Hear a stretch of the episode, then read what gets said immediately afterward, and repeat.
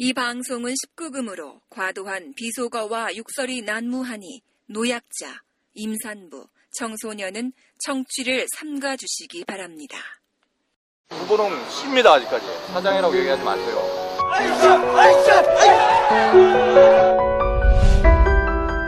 언론사는 공정하고 객관적인 입장에서 시시비를 가려야 되는 그런 입장인데 그런 부분들을 받아들이기에는 너무 부끄러웠거든요. 우리 조금 더 싸워도 괜찮다. 창피하지는 않을 정도로는 싸워야 되는 거 아니냐. 유신 반대입니다. 독촉된 걸로 알던 사람들이 많았어요. 일반 국민들은 해피엔딩으로 끝나서 다 해결이 됐다고 생각하신 분들이 많아요.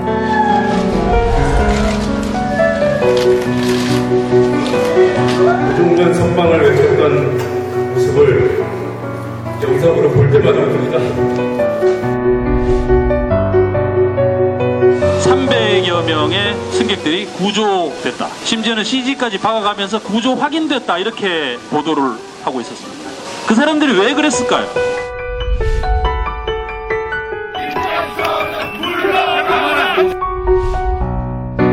최승호 씨한테도 여권은 좀 약간 짧은 걸 주자. 프로그램 할 때마다 신경 써야 되고. 일을 잘하는 사람을 현업에 맡겨두고서 거기서 일을 하게 만들어야 하잖아요. 그런데 지금 경영진은 일을 잘하는 사람들을 골라내서 쫓아내고 있어요. 김재철 사장 체제를 거치면서 파업을 거치고 솔직히 그런 경험이 굉장히 부족하거나 능력이 없는 친구들이 지금 그쪽에 포진돼 있습니다. 기레기 꺼져라! MBC!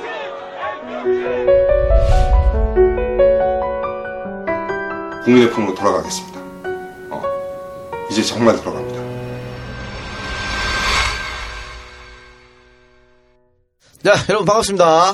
네, 아이고 오늘 상당히 많은 일을 오셨네. 날 이렇게 추움에도 불구하고. 네, 날 추운데 불구하고. 뭐 세 분 보러 오신 거예요? 우리는 아닌 것 같아. 반응이 없어. 아, 저 보러 왔군요. 아, 그렇지. 고맙습니다. 점점 더 뻔뻔해지고 있다니. 여기 있는 세 분을 모른다는 게 난 지금 유명한 사람들 봐가지고 되게 신기한데. 그래. 자, 갑시다. 이박사 이작가 EJ 그 249번째 시간 시작하겠습니다. 바보멸치! 바보멸치! 저 바보멸치는 멸치가 짜다는 편견을 갈아치우겠습니다. 저 바보멸치는 멸치도 맛있는 생선임을 증명하겠습니다. 세상에 멸치는 많지만 바보멸치가 진정한 바다 보물임을 꼭 증명하겠습니다. 바보멸치! 바보멸치! 미네랄이 풍부한 진도 앞바다에서 전통 멸치잡이 방식인 낭장망으로 잡았습니다. 그래서 건강합니다. 소금을 더하지 않은 무염 멸치입니다. 그래서 짜지 않습니다. 1년 중 6월부터 10월까지 잡힌 무염 햇멸치를 생산 시기에만 한정 공급합니다. 그래서 시기와 수량이 한정되어 있습니다. 고마운 분들을 위한 특별한 바다 선물 세트도 준비되어 있습니다. 바보멸치는 포털에서 바보멸치를 검색하시거나 바다보물닷컴으로 방문해주세요. EJ 생활역사협동조합을 통해 무염 새멸치 400g 한 박스를 맛보기 공동구매를 진행하겠습니다. 충남 금산의 넓은 인삼밭. 정성농장을 일군 농부아버지 이정열 씨. 자연은 노력한 만큼 내어준다. 그 자연의 마음을 알기에 정성농장을 더불어 일구는 아들 이성규 씨도 아버지에게 배운 것처럼 정직하고 또 성실하게. 정성농장 홍삼은 인삼 재배부터 가공 판매까지 모두 책임지고 있습니다. 그래서 대한민국 1등 품질을 자부합니다. 검색창에 정성농장 홍삼을 검색해주세요. 정성농장 홍삼. 전화문의는 010-9754-6972. 자, 오늘은 지난주 예고해드린 대로 김진혁 감독, 노종면 전 YTN 노조위원장, 또 최승호 전 MBC PD 이렇게 세 분, 두 분은 해직 언론인이시고 한 분은 사직 언론인. 예. 예. 근데 그분은 되게 강조를 하시더라고요. 제가 아까 개인 SNS에 오늘 해직 언론인을 모시고 방송을 할 거다라고 했는데 정정해놓고 했습니다. 네. 예. 자, 오늘은 그 이 세 분이 주인공 한 분은 이게 감독을 하셨고 두 분은 주인공으로 출연한 7년 그들이 없는 언론이라는 영화를 조금 소개해드리도록 하겠습니다. 야, 오늘은 영화판이다. 네? 배우 5명에다가 저기 제작자 1명 가지고 무현 두 도시 이야기에 두 분이 주연으로 출연하셨죠? 아, 당신도 나왔잖아. 전 조연. 네. 5초 출연. 그런데 네. 지난주에 저희가 7년 그들이 없는 언론 이거 이제 제작사에서 저희한테 선물을 주셔가지고 우리 저 조합원들에게 조금 신청하라고 하셨는데 아직 10명밖에 신청 안 하셨다고. 꼭 조합원들이 아니어도 가고 싶으신 분들은 우리 조합 게시판에 오셔가지고 남겨주시기 바랍니다. 그러면 20분 더 선정해서 1월 3일 시사회에 초대하겠습니다. 1월 3일 용산 CGV에서 7시 시사회겠다니까 많이 참여해 주시고. 아무래도 연말이고 이러니까 좀 바빠가지고. 아니 원래 우리 저 조합원들은 귀찮아해 모든 걸. 봐요. 빨리 조합원 탈퇴하라 그랬는데 오늘까지 지금 70분 탈퇴했답니다. 1,700명 조합원 중에 70분 지금 탈퇴하면 언제 끝내려고 그러고요? 내년까지 계속 가자는 겁니까 이거? 싸우자는 거 아니야? 아니 진짜 많은 분들이 난 죽어도 탈퇴 안 한다고 그러더라고. 아니 내가 팬분들하고 잠깐 만난 적이 있었는데 팬분들이 자기들 요새 볶음 만들고 있다고. 네. 배 깔고 누울 거라고. 그래요? 안가 앞에서 배 깔고 누울 거래. 탈퇴 안 하시면 강제로 탈퇴시키겠습니다. 방법이 있지. 여기 두 분들 다 강제로 탈퇴되신 분들 아니야. 자, 이 영화 개봉이 1월 12일이라니까 많이 좀 관람해 주시고. 그 영화가 지금 개봉관을 좀 많이 잡았습니까? 열심히 잡고 있는 걸로 알고 있습니다. 네. 예. 자, 한 분 한 분 소개해 드리겠습니다. 일단 김진혁 감독님, 전 EBS PD시고 지금은 한국예술종합학교 교수로 재직 중이십니다. 반갑습니다. 예, 안녕하세요. 김진혁입니다. 그 EJ는 한 3년 만에 출연하신 것 같은데? 네, 맞아요. 그때 EBS에서 문제 생기고 나서 나오자마자 불러주셔가지고 깜짝 놀랐죠. 예. 아유, 뭐, 당연히. 예. 3년 만에 출연했는데 어떻습니까? 그때는 어디 빌려서 스튜디오에서 조그맣게 학고방에서 할 때. 예, 학고방에서 여기 이렇게 보니까. 격세지감입니다. 근데 격세지감이라고 느끼자마자 그만두다고 하시니까 예. 좀 어색하기도 하고 그렇습니다. 아까 또 김 교수님께서 예. 처음에 좀 일찍 오셔가지고 EJ 초반 방송을 되게 좋아하셨다고 말씀해 주시더라고요. 예. 네. 우리 이미 야생성이 사라졌잖아. 그래요. 네. 우리 까야 이 양반. 네, 이분도 지금 우리 EJ 두 번째 출연 같은데 최승호 PD님. 예. 고맙습니다. 불러주셨습니다. 네. 자, 그 만드신.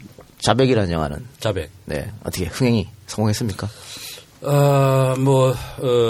제 그 마음에는 차지 않는데 네. 그 영화계에서 평가하기는 아주 대박이 난 거다. 대박이다.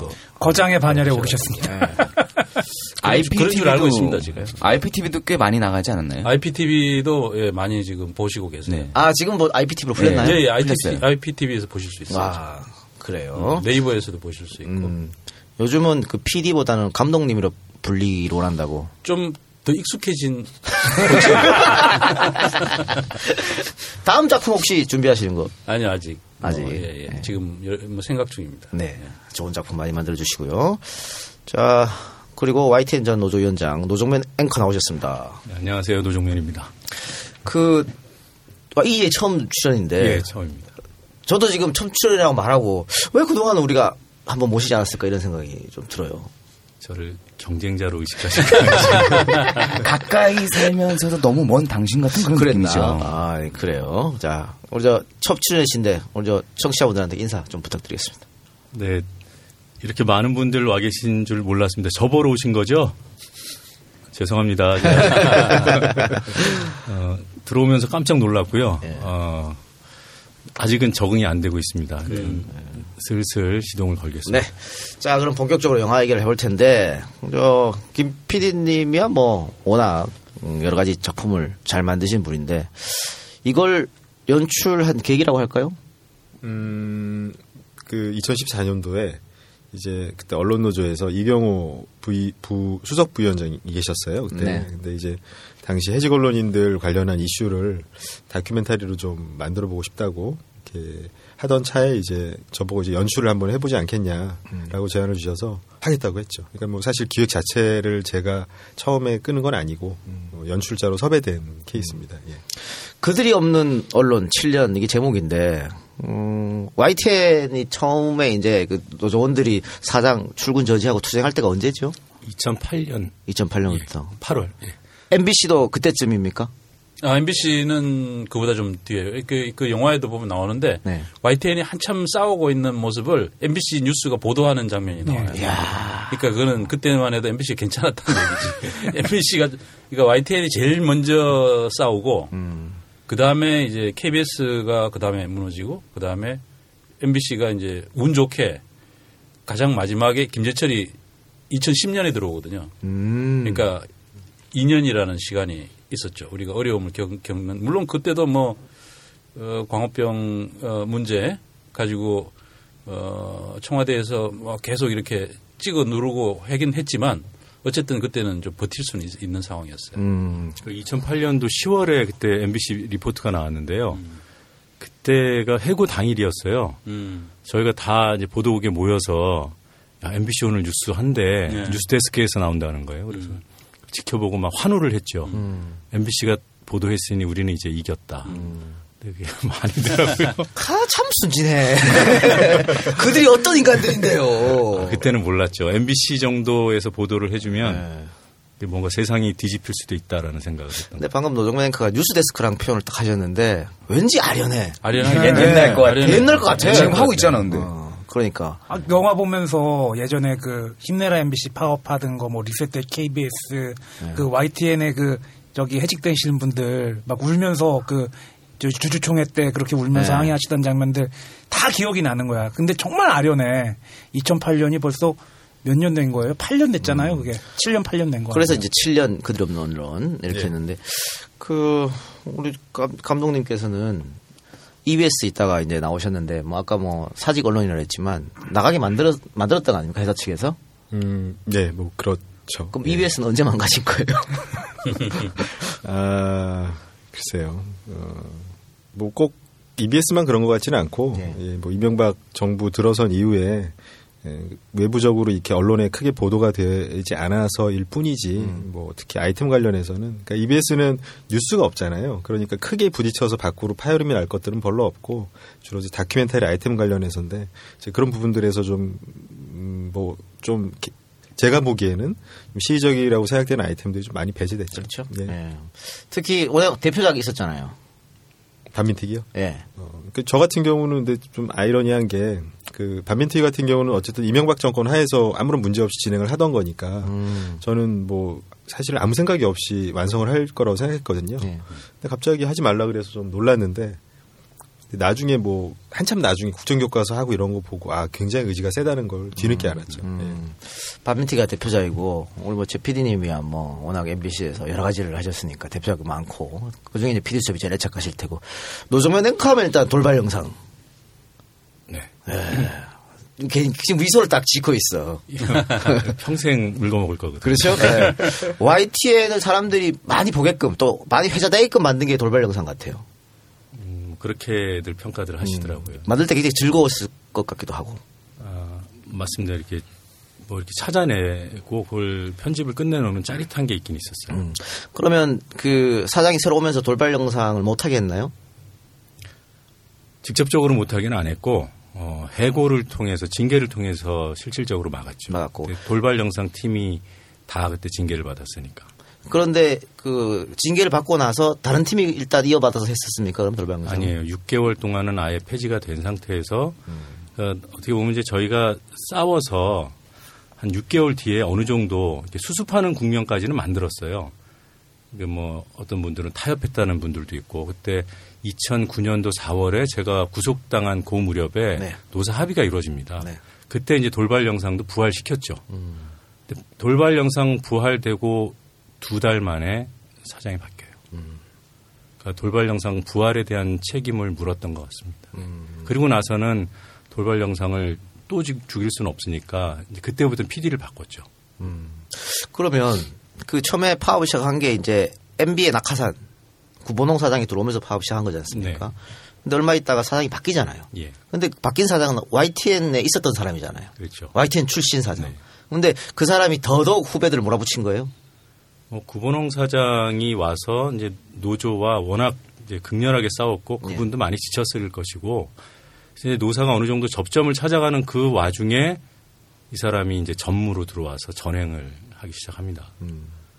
저희들이 판단할 때는 저희 구속 사태 때부터 그때 전무였는데 이미 뭐 그렇게 강성 인사로 저희가 낙인을 찍었고 그리고 이제 구본홍 사장 나가자마자 바로 사장이 됐고 근데 그 사장이 되고 또 직을 유지하기 위해서 사람은 뭐 할 수 있는 짓은 다 한 거죠.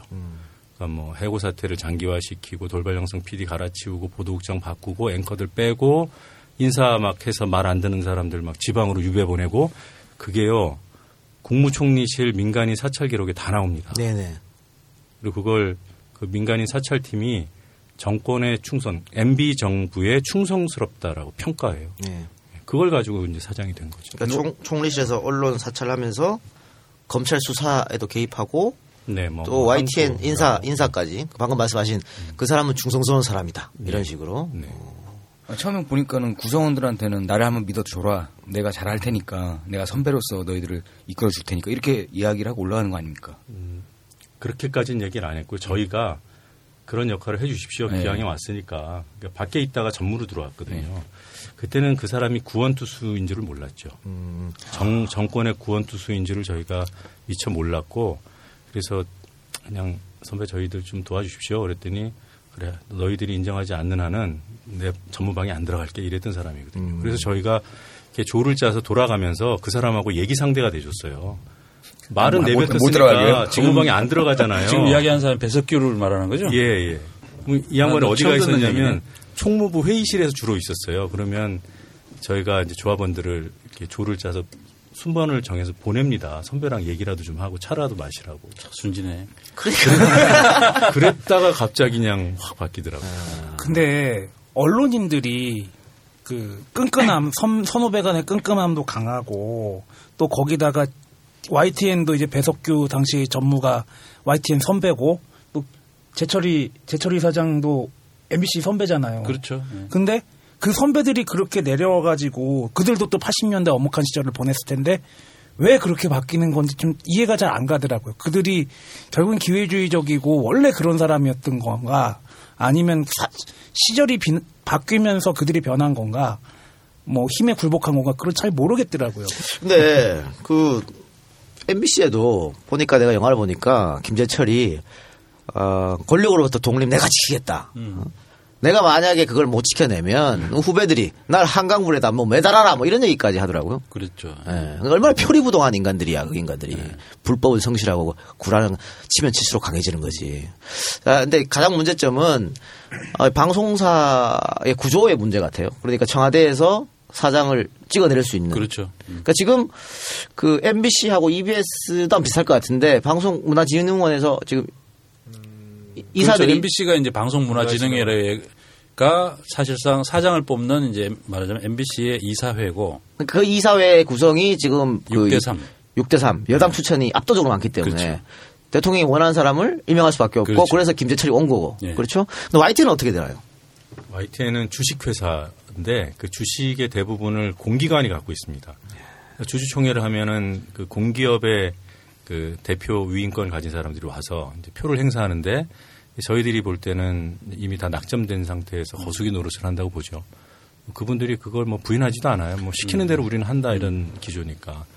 뭐 한전 자회사 KDN이라고 있거든. 거기가 대주주고 그다음에 뭐 인삼공사 그다음에 지금은 뭐 민영화됐지만 그 우리은행 그다음에 마사회 이런 공기업이 YTN의 지분을 갖고 있습니다. 그러다 보니까 또 역시 청와대 입김이 작용할 수밖에 없는. 뭐 그렇게 저희는 이해하고 있습니다. 그런 구조가 되어 있네요. 그 해직 처음부터 해직은 아니었죠? 아니요, 처음부터 저희는 징계받을 때는 바로 해고당했습니다. 아, 역시 대단한 사람들이네.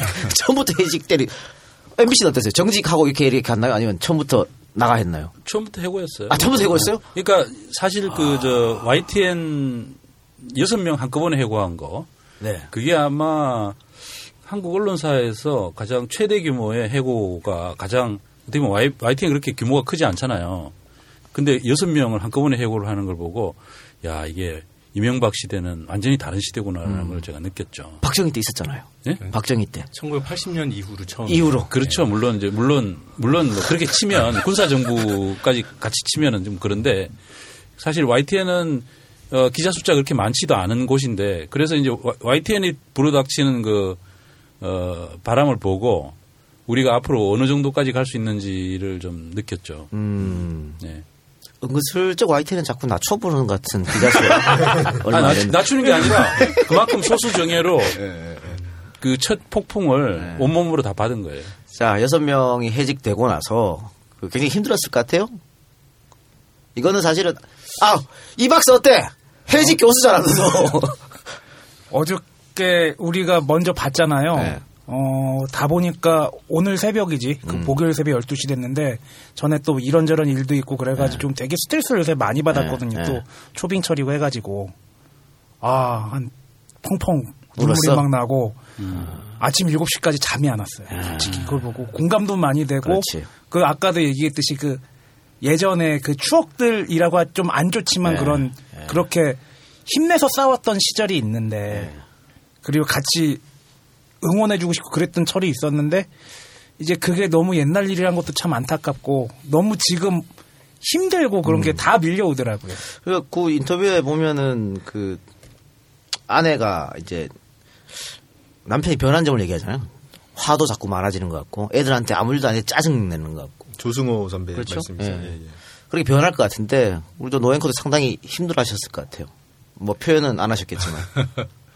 저는 뭐 초기에는 집에 거의 안 들어가서 오히려 이제 가족들하고 대면이 많이 줄어들었죠. 일주일에 한 번 정도 평균 들어갔거든요.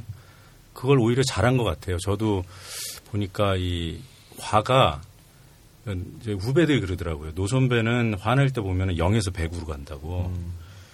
그래서 이렇게 돌아보니까 뭐 저는 자꾸 아니다 이렇게 생각을 하려고 하는데 그렇지 않았던 것 같아요. 보면은.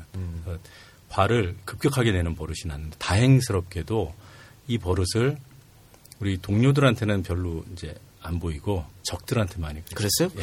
아닐 텐데.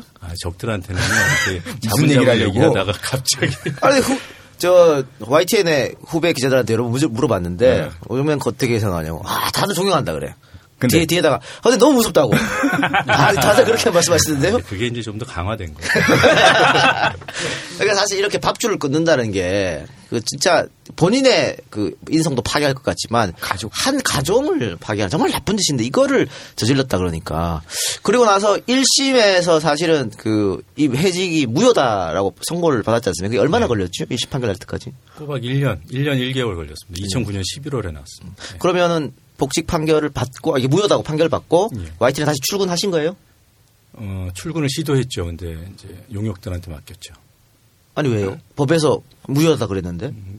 그 뭐 법 논리상은 뭐 그 상대방이 인정하지 않고 항소하고 이제 상고하고 하면 대법원까지 가야 판결이 나니까 뭐 그렇게 뭐 인정 안 할 수는 있는데 YTN 같은 경우에는 노사가 합의를 이미 해뒀어요.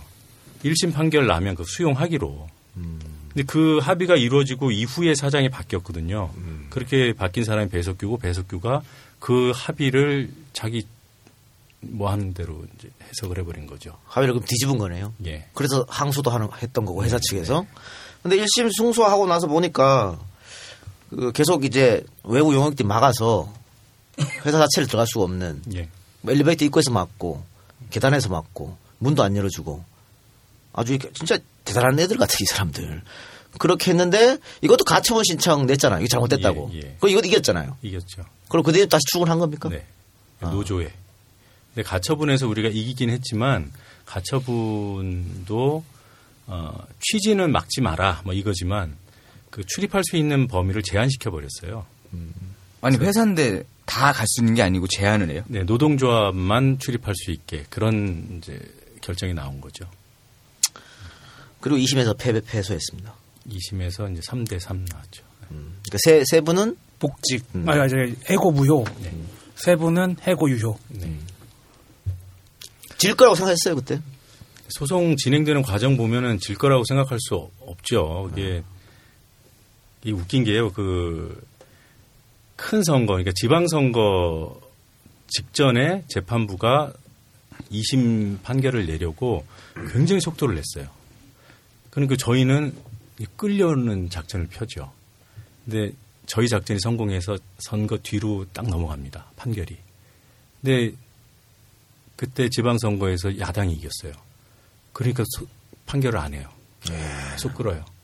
그리고 해를 넘기고, 뭐 해를 넘기는데 뭐 저쪽 사측 변호인단이 그 법무법인 발언이에요. 아. 제일 잘 나가는 발언인데 그 발언에 그 몇 명이나 되는 그 변호인단의 막내 여성 변호사가 임신을 하셨어요. 네. 임신하셨다고 또 소송 기일을 연기해달라는 그거를 판사가 먼저 받아들이고 그러더니 결국 판사가 바뀌었죠. 그러니까 본인이 판결 내리기 싫어서 시간 끌다가 인사 때 빠진 거예요. 다음에 들어오신 판사는 김용빈 판사라는 분인데 그분이 저희한테 조정 제의를 했어요. 6명 다 복직시키라고. 네.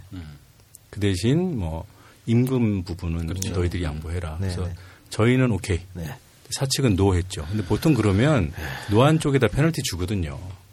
그리고 이미 재판 과정에서 김용빈 판사가 뭐라 그랬냐면 당신들에게도 내가 볼 때는 판사 입장에서 볼 때는 잘못도 있다. 사규로 어긴 부분이 있는데 해고는 과하다고 본다. 자기가 볼 때 해고는 과하고 정직 6개월보다 조금 더 강한 징계가 있었으면 그 정도는 당신들도 감수해야 되는 거 아니냐. 네. 맞습니다. 나도 그렇게 생각한다. 나는 특히나 노조위원장이었으니까. 그랬던 사람이에요. 근데 딱 판결 때릴 때는 반반 갈르더라고요. 자, 그리고 결국 대법원 판결에서도 반반 갈려져서 네. 노조면 그런 결국은 이제 YTN에서 나올 수밖에 없었는데 뭐 대법원에 들어갈 때 뭐 심정이 아마 굉장히 복잡했을 것 같은데 판결 나오고 어땠는지 보니까 영화에서 나옵니다만 그 너무 막 이렇게 감정 눈물을 좀 보이셨어요? 저보다 더 격하게 우신 분이 계셔서 옆에 있었어요. 네. 옆에 있던 분이 막 진짜 그렇게 우시니까 다른 사건인 거죠? 다른 사건이죠, 완전히. 너무 서럽게 그분은 그 바닥에 주저앉아서 통곡을 하셨어요. 처음에 이제 그분이 자꾸 신경이 쓰였죠. 딴 게 신경 쓰인 게 아니라 지금 카메라도 많이 와 있고 취재진 많이 와 있는데. 우리 때문에 저러시는 걸로 오해할까. 그렇죠. 이게 혹시 그렇게 잘못 기사화되는 거 아니고 이런 걱정이 순간적으로 들었거든요. 근데 내가 괜한 걱정하고 있다 싶더라고요. 남 걱정하지 마. 본인 걱정 좀 하세요. 정신 차리니까 막막하더만요. 그래서 이제 어쨌든 눈물을 보여주셨는데 그 눈물의 의미는 뭐였을까? 여러 가지가 겹쳤겠지만. 글쎄요. 좀. 좀 솔직히 분한 게 좀 컸고요. 네, 뭐 당연할 테고. 물론 제가 대법원 믿지 않았습니다. 법원 이제 2심에서 그렇게 재판부들이 그렇게 이제 행동하는 걸 보고 기대할 게 없다라고 판단했는데 딱 뭔가 선이 그어진다는 느낌. 이게 힘든 싸움을 하지 않으면은 못 뒤집겠구나. 더 힘들어지겠구나 이런 게 좀. 생각이 스쳤고 막 분한 거죠. 내가 지금 나름대로 지금까지 잘 버티고 싸워온 것 같은데 여기서 승부를 못 보네. 더 싸워야 되나? 근데 좀 막막하기도 하고 분하기도 하고 뭐 그랬던 것 같아요. 우리 언론의 앞날도 걱정했을 것 같고 YTN 앞날도 걱정했을 것 같고. 그런 거. 그럴 건 아니에요? 네, 좀 띄워줄라 했더만 그건 아닌 것 같고. 지금도 그때를 회상하시면서 조금 뭐 감정이 조금 더 그러면 것 같아요. 우리 이제 김진혁 PD는 이걸 계속 따라다니면서 찍으신 거예요? 네, 그렇죠. 그러면 이렇게 대법원에서 이렇게 이런 어처구니 없는 판결이 났을 때 또 그 노앵커의 눈물을 보면서 찍는 사람이 또 다른 어떤 감정을 느꼈을 것 같습니다. 아, 저는 아까 그 말씀하신 것처럼 이제 왼쪽 그 계신 분도 사실은 신경 쓰였지만 그 찍는 분이지. 예, 왜냐하면 나중에 거야. 어떻게 하지? 저분을 어떻게 이거를 설명을 해야지 이런 것도 했는데 그거보다는 사실은. 그때 이제 6분하고 변호사분이 같이 나오셨는데 이제 어디 설까를 가지고 이제 머뭇머뭇 하시더라고요. 근데 잠깐 있더니 카메라가 되게 많았거든요. 근데 막 수습이 안 된 상태인데 갑자기 와이어리스를 딱 들고 노선배 아래다 딱 대는 거예요. 한 사람이. 그러니까 따다다다다 되는 거예요. 그렇게 하는 게 맞는데 뭔가 좀 잔인하다는 생각이 들었어요. 왜냐하면 언론인, 선배도 언론인이고, 이 찍는 사람도 언론인인데, 또 그걸 또 찍어서 해직됐다는 걸 다시 또 보도하는 게 언론이잖아요. 그렇죠. 그래서 뭔가 좀, 예, 보면서 그냥 개인적으로 그런 좀 상념이 잠깐 들었어요. 그리고 이제 해직 언론인들하고 계속 인터뷰도 계속 했었지 않습니까? 뭐 YTN 뿐만이 아니고, MBC도 그렇고. 그러니까 뭐 저는 사실은, 되게 깊은 얘기들을 많이 해주셨어요. 훨씬 디테일하고, 네. 우리 옆에 계신 최승호 선배님은 무려 3시간 동안을 인터뷰를 해주셨는데 제가 되게 조금밖에 못 썼어요. 네네. 그게 이제 사실 굉장히 죄송하죠. 근데 아니 죄송할 거 없어요. 뭐, 다 그러는 거지 뭐. 네. 저분도 PD 할 때 많이 잘라냈을 거예요. 그러면 표현을 좀 바꿔. 되게 아쉬워요. 네. 근데 이제 거기까지 그 인터뷰를 했을 때 그 디테일한 감정까지 가려면 러닝 타임이 되게 많이 필요하더라고요. 네. 이제 그러다 보니까 사실은 거기까지 못 갔어요. 그래서 그게 너무 아쉽고 그래서 이제 뭐 노선배나 최선배 보시기에는 또 해직 언론인 분들이 보시기에는 약간 좀 더 깊이 얘기를 할 수 있지 않을까라는 아쉬움이 분명히. 있으실 텐데 그런 점이 사실은 예. 그러니까 되게 그러니까 막연히 해직 언론이라는 이름으로 겉에서 생각하는 것과 달리 네. 굉장히 다양한 상념들이 있고 그 상념들 속에서 한 개인이 가지고 있는 언론인으로서의 정체성이 굉장히 다양한 색깔이 있거든요. 네. 근데 너무 그 색깔들이 다채로워서 뭐 이런 말이 좀 어폐가 있을지는 모르겠지만 되게 예뻐요. 근데 그런 것까지를 다 표현을 못한 게 좀 아쉬웠죠. 예. 최 PD님은 지금 어떻게 소송이 어떻게 되어 있습니까? 지금 끝났습니까? 아니요. 우리는 2심까지는 해고 무효 판결이 났고 1심, 2심 다 대법원에 네. 지금 대법원에 계류 중이고 아, 네. 이길 가능성이 대법원 없겠네요. 판결만 기다리고 있는데 당연히 판결은 해고 무효로 난다고 봐요. 네. 지금까지 뭐 MBC 파업이 정당하다는 그런 판결들이 계속 이어져 왔기 때문에 그걸 대법원에 뒤집을 수 있을 거다. 그렇게까지는 아직 상상하지 않고 있는데 저는 아직 그 정도는 대부분을 믿어요. 문제는 이제 판결을 계속 이제 미룰 거죠. 네. 대선 끝날 때까지 미루겠지. 네, 아마 그럴 거예요. 네. 예. 지금까지 몇 년 동안 이 법정 소송에 있었던 거죠? 우리는 뭐 YTN에 비하면 아무것도 아니죠. 우리는 뭐 2012년에 해고가 돼서 우리가 시작한 게 2013년부터인가? 뭐 그러니까 그렇게 오래됐다고 이야기할 수는 없는데 예. 대선에서 여권이 승리하면은 저도 말같이다는 소리라고 그래. 갑자기 그러면 이제 어떤 판결이 나올지 사실 물론 이게 법원 입장에서는 모욕적으로 받아들여질지 모르지만 그런 경우를 많이 봤기 때문에 그렇죠. 그럴지도 몰라요. 그 영화에서도 나오는데.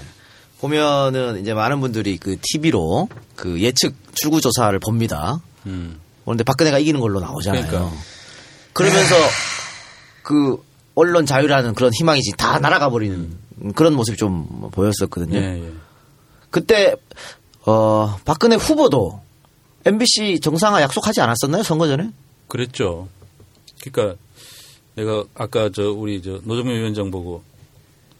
순진해 그랬는데 그러니까 그걸 어떻게 보면 근데 배석규보다 박근혜 씨가 우리를 속여 먹은 게 훨씬 크죠. 배석규는 한번 까볼까요? 배석규 약속한 건 없잖아 공식적으로.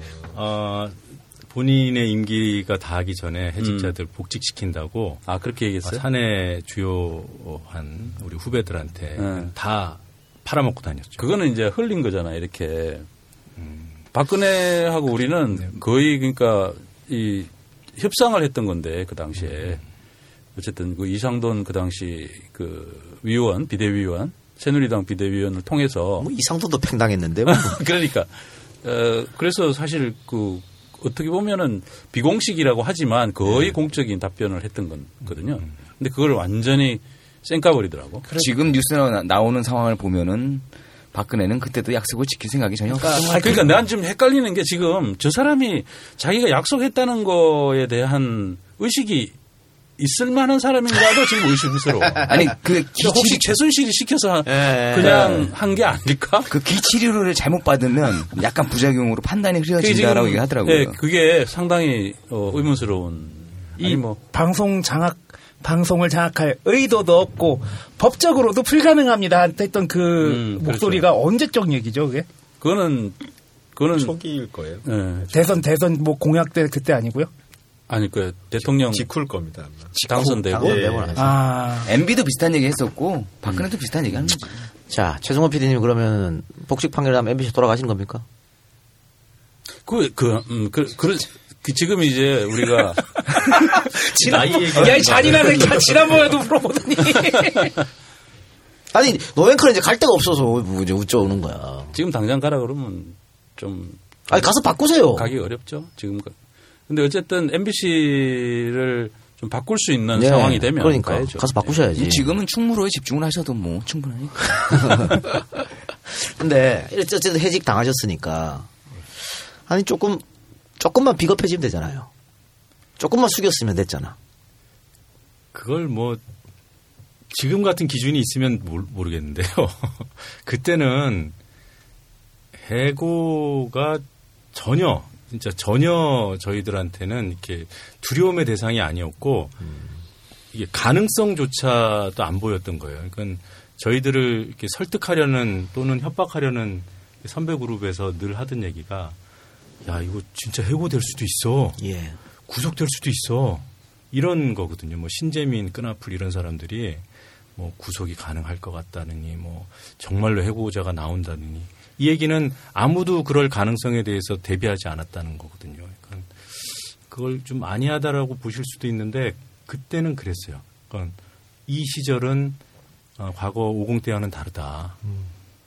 그런데 그날 MBC 뉴스데스크에서 50 이후 최초로 집단 징계가 뭐 났다 뭐 이렇게 보도를 하더라고요.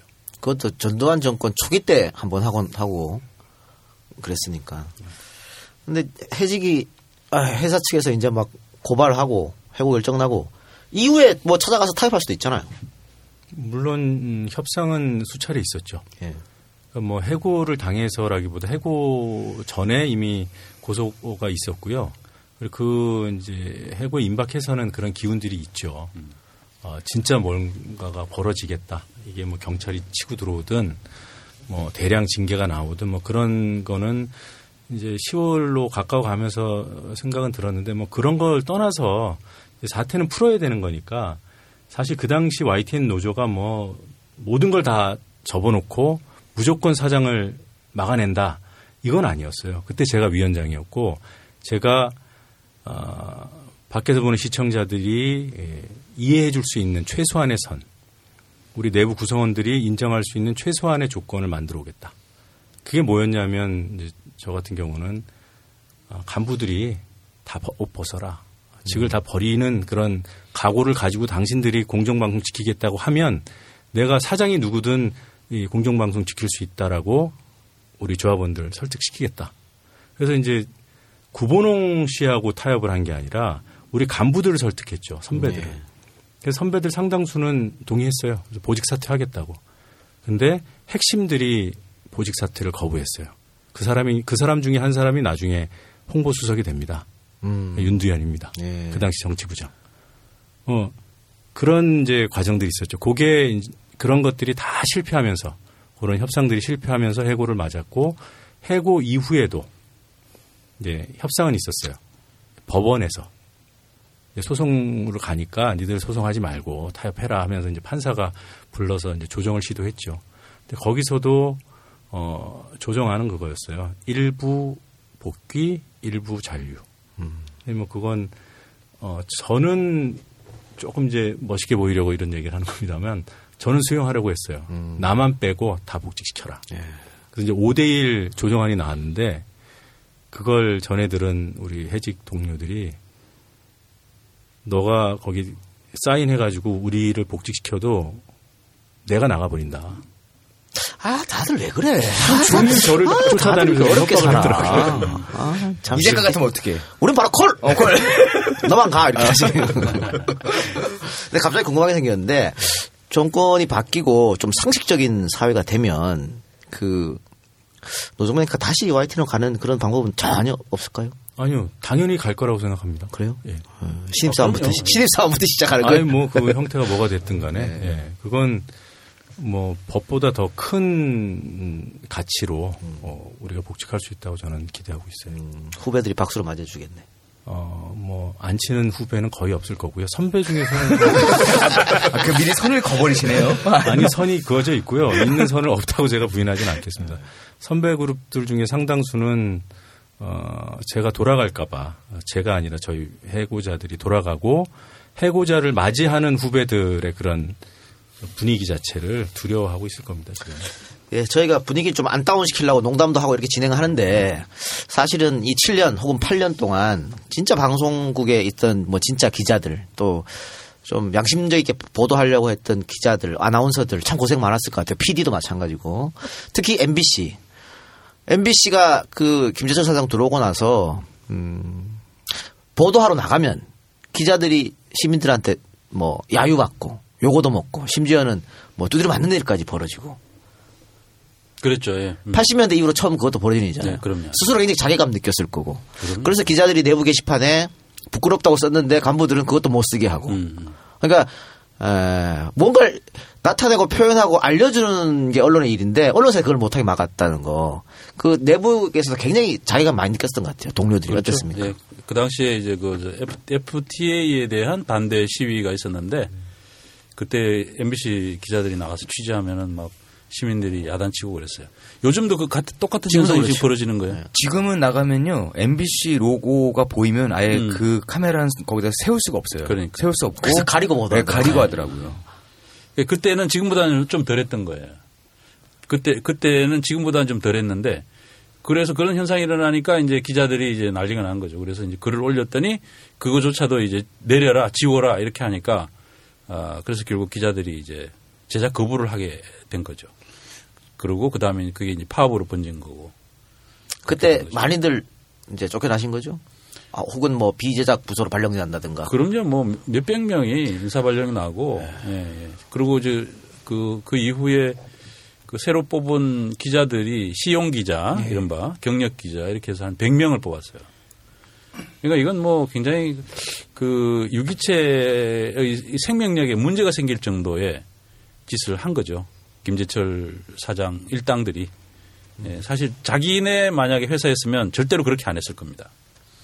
뭐 자기네 회사가 아니니까. 유기체 문제라고 한다면 새로 들어온 충원된 사람들이 검증이 덜 됐거나 내지는 기존의 시스템과 작동이 잘 안 될 수도 있다. 한꺼번에 100명을 뽑는 거는 미래에 굉장히 큰 문제를 발생시키는 거예요. 그렇죠. 게다가 그 검증되지 않은 인력들을 뽑아가지고 그냥 핵심 부서들이 다 갖다 놓은 거죠. 그러니까 지금 이제 MBC 뉴스가 전체적으로 보면 굉장히 많은 문제점들을 지금 보이고 있는데 이 최순실 사태가 일어나고 난 뒤에 물론 기본적으로 큰 틀을 이 친박근혜 쪽으로 몰고 가다 보니까 생기는 문제가 많지만 취재를 잘 못하기 때문에 생기는 문제도 많아요. 세월호. 실력이 없어서. 예. 저는 후자 쪽이 크다고 봅니다. 네. 선배들한테 잘 배우지도 못했고. 그렇죠. 직접 해봤던 경험도 없고. 그 사람들만 문제가 아니라 그 사람들을 지휘하는 그 데스크에 앉아있는 사람들도 MBC에서 그동안 가장 일 못한다는 얘기를 듣던 덜덜이들이거든. 그러니까 그 덜덜이들이 앉아가지고 지휘랍시고 하고 있으니까 될 일도 안 되는 거지. 노종면 그 기자 출신이잖아요. 네. 예, 대답이 좀 자신 없습니다만 하여튼 기자로 들어갔죠. 네. 그 후배 기자들이 요즘에 뭐 촛불 이렇게 취재하러 가거나 하면 기레기 소리도 듣고 하는데 어떤 느낌 드십니까? 저희는 2008년도 싸움 시작하기 직전에 이미 그걸 이제 경험했어요. 그러니까 2008년 6월 그 촛불 보도를 뭐 다른 방송사도 비슷하지만 YTN은 특히 뉴스 전문 채널이잖아요. 그러면 중계를 할 수 있는 그 방송 공간이 훨씬 넓어요. 그런데 현장 중계를 안 해요. 그 당시 제가 아주 기억에 아주 인상 깊게 본 우리 YTN 보도 화면이 뭐냐면 현장 중계를 하는데요. 현장으로부터 한 200-300m 떨어진 곳에서 카메라를 비춥니다. 네. 아무리 땡겨도 잡힐 수가 없어요. 그냥 요식행위 하는 거죠. 그건 또 두 가지 의미가 있어요. 가까이 못 돼요. 욕먹어서. 뭐 그런 일들이 있었고 그때 이제 촛불 시위대가 그 서울 도심을 막 돌잖아요. YTN 사옥이 서울역 앞에 있었기 때문에 자주 지나다닙니다. 지나가면서 YTN 로고가 간판에 불이 환하게 들어와 있으니까 불 끄라고 야유하고 막 난리를 쳤다고요. 그걸 저희가 동영상을 봐버린 거예요. 그 기자들 잘 취재 안 가면 집회 잘 안 보거든요. 네. 뉴스에 안 나오면 안 봐요. 근데 누가 그 동영상을 우리 사내 게시판에다 올린 거예요. 그거 보고 이제 안에서 충격을 받았죠. 근데 어떻게 보면 그게 그때 받은 충격이 일단 싸움의 동력에서 큰 걸 차지합니다. 그걸 지금도 현장에서 당하는 거죠. 그 MBC도 뭐 비슷한 일을 겪고 지금도 겪고 있고. 그럼요. 예. 가장 극적인 경우가 옛날에 사실 80년에 광주 MBC가 불에 탄 거예요. 예. 그 당시에. 예. 그런 일이 반복되고 있어요. 그 당시 그 80년 광주 항쟁의 그 시민들 항쟁하는 공수부대와 싸우는 시민들을 폭도로 묘사했다가 그날 밤 광주 MBC 불이 타는데 그런 일들이 이제 반복적으로 계속 이제 벌어지는 거죠. 그러니까 지금 뭐 노종맨커는 후배 기자들에 대한 소감 감회를 제가 여쭤봤고 거의 오늘 이 찍은 그 영화에 보면 국장인가요? 네. 예, 최승호 PD 이제 다른 쪽으로 발령 내면서 윤길용 국장이요. 윤길용 국장? 그분이 지금 MBC 사장 울산 MBC 맞죠? 예. 발령되면서 최승호 좀 쉬어야지. 너무 고생했잖아 이렇게 이렇게 하면서 쫓아내는 그런 건데 결국은 그게 외압을 받은 거 아니겠습니까? 아, 그럼요. 그래서 뭐 비수첩 뭐 사대강 같은 거 절대 못하게 하고 그렇죠. 예, 그런 건데 그런 선배를 바라볼 때 어떤 생각이 들어요? 불쌍하죠. 그 사람도 저하고 같이 같이 이제 프로그램을 하던 동료 선배였고 또 제가 이제 그분 밑에서 AD 조연출 생활도 하고 그랬거든요. 그때는 뭐 형형하면서 서로 재밌게 지냈죠. 예. 그랬는데 어느덧 이제 시간이 흘러서 자기는 뭔가 국장을 해야 되겠다는 거지. 자기는 그동안 나름대로 열심히 했는데 왜 나는 국장을 안 시켜줘? 나도 국장할 수 있는데 이런 생각을 한 거예요. 그랬는데 이제 자기를 국장을 시켜줄 수 있는 사람이 사장으로 온 거지. 고등학교 동창일 겁니다. 김재철 사장하고. 근데 이제 자기는 자기 국장이 되려면 뭐 괜히 시켜주겠어요? 당연히 맹세를 하고 이렇게 해야 되니까 아마 그 당시에 가장 어떤 그 미션으로 받아서 왔던 것이 이제 PD수첩을 갈아엎겠다 하는 거였겠죠. 아니 다들 뭐 세 분 다 언론인 출신이니까 언론사에 내가 시험을 봐야겠다고 할 때 혹은 입사했을 때 포부 같은 거 있었을 거 아니에요. 근데 어떻게 그런 포부를 가지고 들어가는 사람이 그렇게 확 바뀌죠? 단지 좋은 자리에 올라가려고? 사람의 이제 뭐 글쎄요. 포부라는 게 다 똑같지는 않잖아요. 아, 그래도 언론인을 지망한 사람은 좀 달라야 된다고 봐요. 아니, 그래도. 에이, 달라야 순진하신 거예요. 제가 순진한 걸로 마무리하고. 지금 김진혁 PD는 이제 회사에서 나오고 교수로. 네. 적성이 맞아요? 애들 가르치는 게? 열심히 가르치고 있습니다. 그래요. 예. 학생들한테 어떤 이런 이 엄중한 사태에 대해서 또 그 학생들도 다 어쨌든 언론을 꿈꾸는 비슷한 뭐 언론 영화가 냈든 그렇죠? 꿈꾸는 학생들인데 어떤 얘기를 좀 해주십니까? 사실은 뭐 김대중 정부, 노무현 정부도 언론을 좀 우리 편을 만들게 노력한 것도 사실이고 자기 입맛에 맞는 사람 넣기도 하고 했지만은 이런 식으로 하진 않았었거든요. 지금 이명박 박근혜처럼. 근데 지금 배우고 있는 학생들은 뭐 김대중 노무현 정부를 못 봤을 테고 그렇죠? 그러니까 이명박 박근혜 정부에서 언론이 망가지는 거 보고 좀 다른 생각을 할 것 같아요. 어떤 얘기를 좀 해주십니까? 사실은 제가 무슨 어떤 얘기를 굳이 해줄 필요가 없을 만큼 뭐 이미 촛불의 그 연령대라든지 뭐 이런 걸 보시면 알겠지만 굉장히 잘 알고 있고요. 네. 오히려 어떤 면에서는 그런 얘기를 이렇게 뭔가 교조적으로 가르치려듯이 하는 걸 되게 싫어합니다. 예. 개성 있는 친구들이죠. 예. 그리고 뭐 얘기는 안 해도 자기들끼리 카메라를 들고 촛불을 찍으러 나가서 자기들 나름끼리 공유하고 또 뭐 작게 영상을 만들어서 그거 가지고 뭐 서로 틀기도 하고 오히려 제가 어떤 얘기를 하기가 좀 두려운 게 그런 반박이 오거든요. 다 좋은데 그러면은 향후에 어떤 정치인을 하게 되면 이런 헬조선을 정확히 끊을 수 있다고 선생님 생각하세요? 라고 공격이 오히려 들어오기 때문에 말을 함부로 못합니다. 그럼 누구라고 얘기를 해주십니까? 좋은 분들 많다. 네.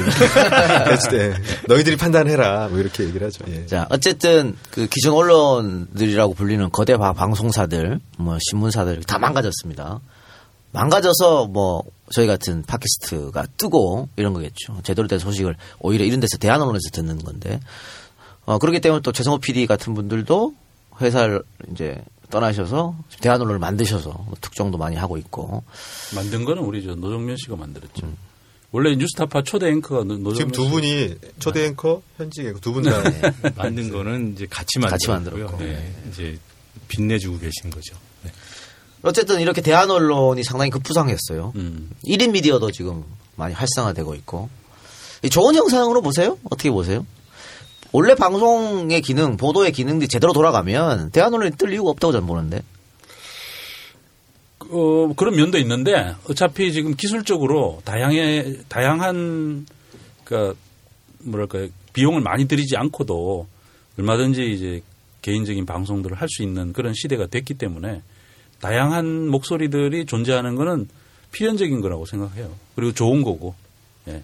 동의하십니까? 예, 저도 이게 꼭 이제 정치 환경 때문에 어쩔 수 없이 생겨난 게 아니고 모르죠. 그 흐름이 좀 빨라지거나 좀 흐름을 강하게 하는데 정치 지형이 영향을 미쳤겠지만 저는 1인 미디어, 독립 매체, 이제 대한 언론으로 불리는 이런 새로운 미디어가 그야말로 우리가 사실 뭐 지상파 있는데 케이블 만들면서 뉴미디어라고 했잖아요. 예. 그거는 그냥 하나 더 생긴 기성 미디어일 뿐이고 우리가 지상파로 보나 케이블로 보나 뭐가 달라요. 근데 1인 미디어 독립 매체는 비로소 미디어의 지형, 질을 바꾸는 시도다. 그래서 저는 뭐 기성 언론이 괜찮았으면 없었을 거라 저는 그렇게 생각 안 합니다. 이거는 필연적으로 있을 거였고 이게 더 발전해야 돼요. 뭐 정권이 바뀌면은 그럼 대한 매체는 죽어야 되나? 절대 아닙니다. 이 오히려 새로운 정부가 들어서서 이제 상식적인 미디어 정책을 펼 수 있으면 1인 미디어, 대한 매체, 독립 매체를 지원하는 그런 법안을 만들어서 잘 키워야 됩니다. 그럼 이 작가는 정권이 바뀌면 EJ는 그만둬야 된다고 지금 선언을 했는데요. 그거는 이제 잘 모르신 거죠. 너무 순진하신 거예요. 이제 정권이 바뀌고 상식적인 사회가 되면 이제 들어옵니다, 뭐가. 오늘 이 작가 순진하다는 얘기 많이 듣네요. 어떻게 생각하세요? 저는 뭐 어떤 그런 외부적인 요소도 있지만 오늘 그 기사를 보니까 광장에서 발언을 하는 동영상 조회수가 유명인이 하는 거가 되게 안 나오고 그 이제 일반인이 하는 게 월등하게 그 차이가 되게 많이 난다고 하더라고요. 그러니까 그거는 사실은 뭐 공영 언론이 잘 안 돼서 뭐 그거에 반발로 꼭 뭐 대한 언론이 나왔다라고 하기보다는 수용자들이 조금 그 수평적이고 소통 피드백이 좀 더 원활하게 되는 것을 원하는 어떤 수요가 이미 있지 않았나라고 생각을 하기 때문에. 예, 그런 면에서는 지금 이런 대한 언론이나 이런 게 뭐 꼭 정권 바뀌어서 기성 언론이 정상화된다고 그럼 이제 흡수되거나 무의미할 거라고 저는 생각하지 않아요. 네, 알겠습니다. 자, 여러분들께서는 지금 조선일보 구독자보다 3배 많은 다운로드를 자랑하는 EJ를 듣고 계십니다. 광고 듣고 오겠습니다. 안녕하세요. EJ 비공식 중고차 딜러 조광래 중고차의 대표 조광래입니다.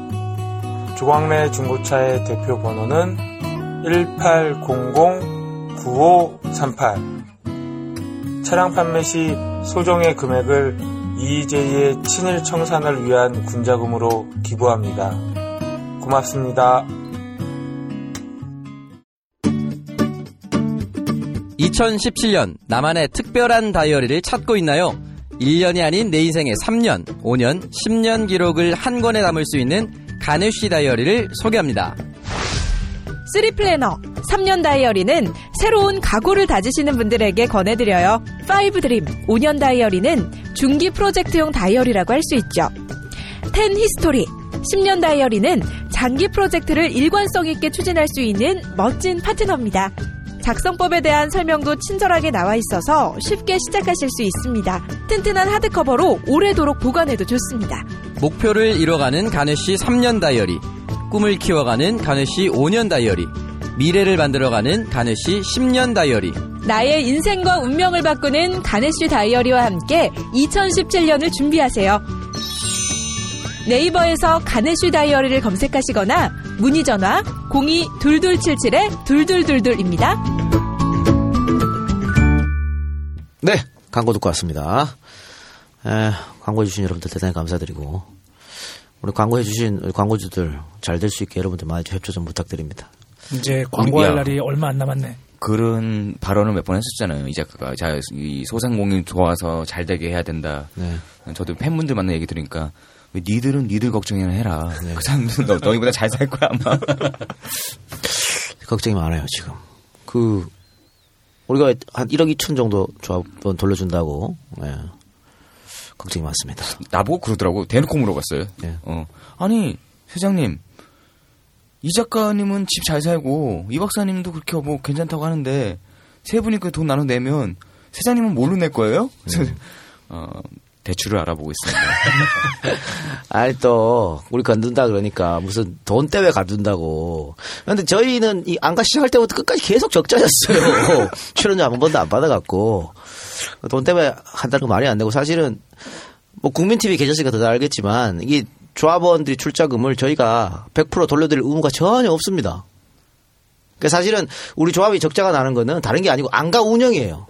그러니까 요즘은 뭐 여러 가지 방송을 하고 있지만 한 2년 동안 EJ만 했었죠 여기서. 그러니까 딱 목요일만 오늘처럼 이렇게 손님이 있고 월화수금 토 매번 아무도 없었어요. 그러다 보니까 적자가 이래 날 수밖에 없었던 거고. 그래서 그 사실 처음에 그 직원들도 한 4분 되셨었는데 뭐 직원들도 여러 가지 이야기 우리 서로 나누고 이렇게 해서 그 나가신 자발적으로 나가셨고 뭐 이런 그런 부분이 있기 때문에 돈하고는 전혀 상관이 없습니다.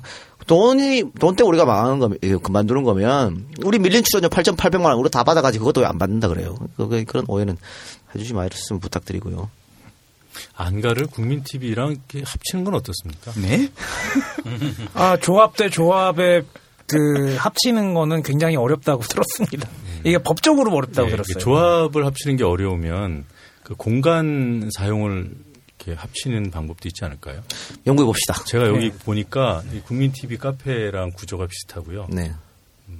예전에 한번 투어 비슷한 개념이 있었어요. 초반에는 낮에는 국민TV 카페에 들리셔가지고 거기서 하는 방송이나 이런 것들 좀 보다가 거긴 커피가 있으니까 책 보면서 하다가 가깝죠 또. 네, 그죠 가깝죠. 걸어만 15분은 걸어요 남자 걸어. 그럼 이제 해가 질 때쯤, 요때쯤 싹 넘어옵니다 이쪽으로. 여기 오면 그때는 이제 막걸리 팔았으니까 소주도 팔고, 네, 소주도 팔고 이렇게 딱 드시는 분들 이게 1코스. 그다음 2코스가 이제 뭐 벙커 갔다가 이렇게 오는 코스도 있고 또 그런 또 재미도 있더라고요. 네, 다시 그럼 우리 방송 얘기 좀 해봅시다. 가사가 씁쓸하시네요. 아, 참. 해지개에다가 뭐 해산에다가 해지개 해산에. 아이 참 어렵네. 이 영화가 잘 되면은 흥행이 예상외로 성공한다 그러면은 그 수익금은 우리 해직 언론인들 위해 쓰는 겁니까? 어떻게 되는 겁니까? 궁금하기도 한데. 사실 그 생각은 한 번도 안 해봤는데. 아, 그래요? 너무 솔직하신 거 아니에요? 그런 어떤 수익금보다는 지금 이제 그 언론장악 방지법이라고 해서요. 그러니까 뭐 이런 모든 문제의 근원적인 부분을 이제 사장 선임을 어떻게 하느냐에 딸렸는데 이제 그것을 합리적으로 바꾸는. 근데 이제 어떻게 보면은 좀 도움이 되는. 그것을 생각했지 돈이 남아서 이걸 어떻게 할까 이런 생각은 해본 적이 없어요. 저는. 역시 현실적이 아니세요. 근데 방금 말씀하신 것처럼 이건 법을 바꿔서 제도화하고 틀을 이제 변경하지 않으면 앞으로 이런 사태는 또 일어날 수도 있는 거 아니에요? 계속 반복될 수도 있는 거 아니겠습니까? 물론이죠. 근데 이건 언론인들만의 노력으로는 안 될 거 아닙니까? 역시 정치권이 이제 움직여줘야 되는 건데, 뭐 새누리당에는 뭐 말이 씨알이 안 통할 거고, 혹시 이런 문제에 대해서 야권의 의원들이랑은 조금 뭐 논의를 하거나 토론의 장을 연다거나 하는 시도는 있었습니까? 지금 그 법안이 지금 제출이 돼 있어요. 저 미방위에. 미방위에 이제 제출이 돼 있어서.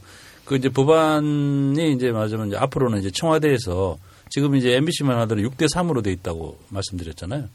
이거를 한 7대6 정도로 만들고, 그러니까 여칠 야육 이렇게 하고, 그다음에 이제 사장을 선출할 때는 이 중에서 3분의 2가 찬성을 해야 사장이 선출될 수 있도록 3분의 2 이상 나와야.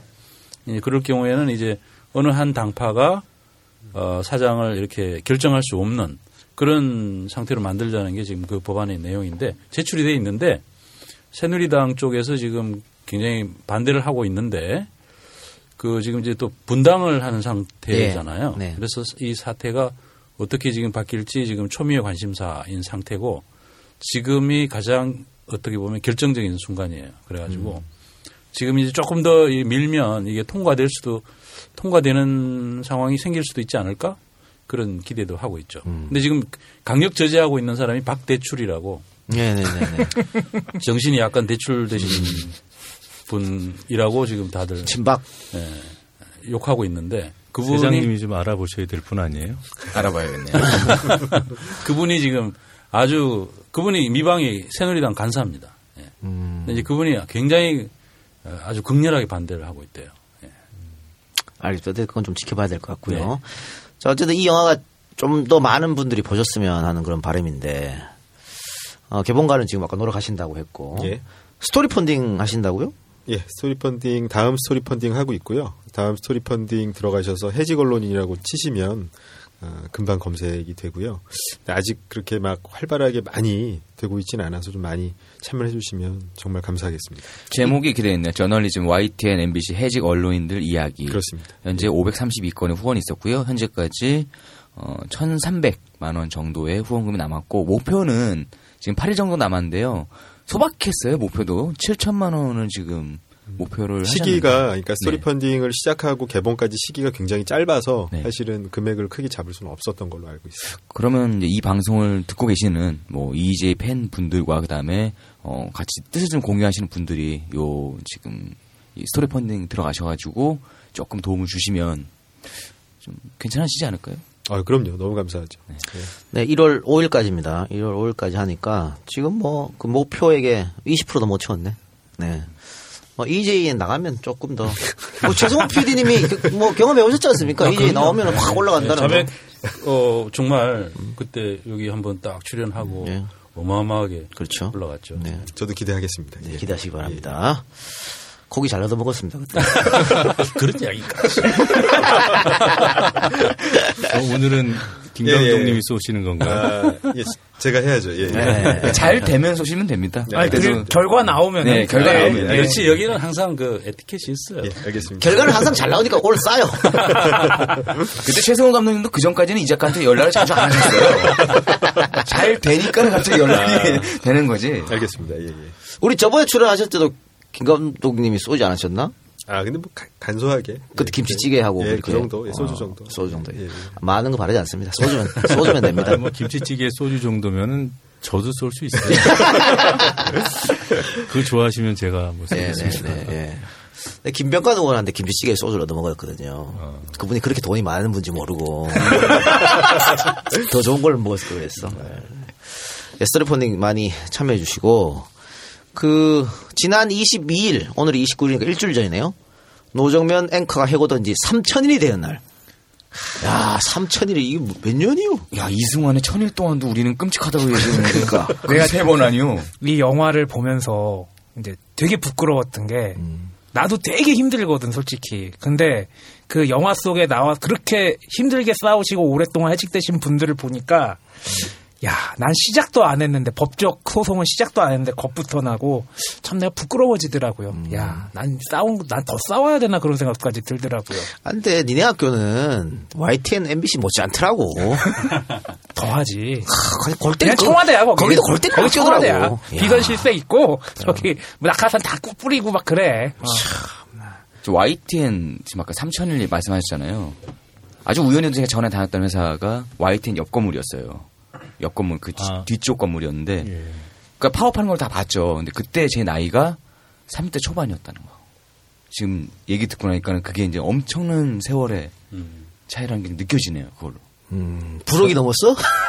그렇죠. 저랑 나이가 한 10살 정도 차이 나겠네요. 근데 우리 저 노앵커 절대 그렇게 안 보여요. 굉장히 젊게 보이시잖아요. 해직되면 이렇게 젊게 보이는 건가요? 아, 저 뭐 옛날부터 그런 소리 많이 들었어요. 뭐 해직과 무관하게. 네. 따님이 지금 몇 살입니까? 지금 고3이니까 19. 그러니까 아, 어떻게 19 딸이 있다고 상상이나 돼? 안 되지. 나 말실살 뻔했어. 네. 아니야. 네. 근데 그 보니까 그러면 따님이 지금 19인데 초등학교 5학년 때 해직이 됐는데 이거 미리 지금 이 영화 시사회를 YTN 지부 조합원들하고 했다고. 뭐 영화에도 나오는 거 아닌가 그 모습이 그 장면이? 근데 그거는 또 그 1년 전이에요. 아, 1년 전에 나왔던 거고. 예.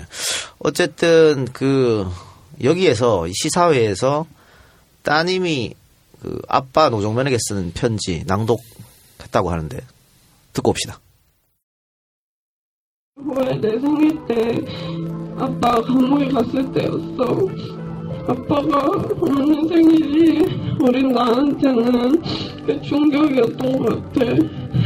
왜 내 생일에 아빠 없을까? 왜 감옥에 갔을까? 엄마가 아니라고 했는데 난 아빠가 편지를 쓰진 않았을까? 이런 생각도 했어.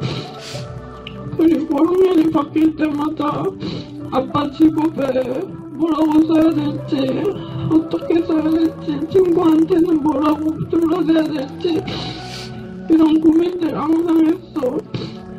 지금은 진짜 멋있고 자랑스러운 아빠인데 그때는 원망이 더 컸던 것 같아. 지금 내가 이런 생각할 수 있는 것도 아빠가 멋있는 선후배 아저씨들, 언니들 그리고 엄마 덕분인 것 같아. 오늘 나한테 모두 아빠가 좋은 사람이라고 말해줘서 다 나한테 그렇게 말해줘서 알 수 있었던 것 같아. 아빠 내가 진짜 많이 존경하고 항상 감사하고 너무너무 사랑해. 우리 아빠가 아빠라서 너무 행복하고 조금 더 힘내서 세상에 보였어. 여기가 이긴다. 한번 꼭 한번 알아주시고 네.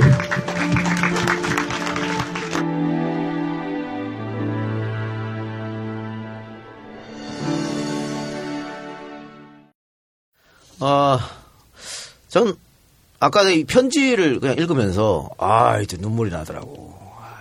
또 우리도 또 딸 키우는 입장 아닙니까? 우리 이 작가가 그 아들과 딸을 낳고 나서요 눈물도 많아졌고. 아 눈물이 많아졌어. 뭐 툭하고 울어. 아주 많은데 옛날에 그 악독함이 없어졌어. 우리 끝날 때 됐어. 그래 악독함이 없어지면 안 되는 거지.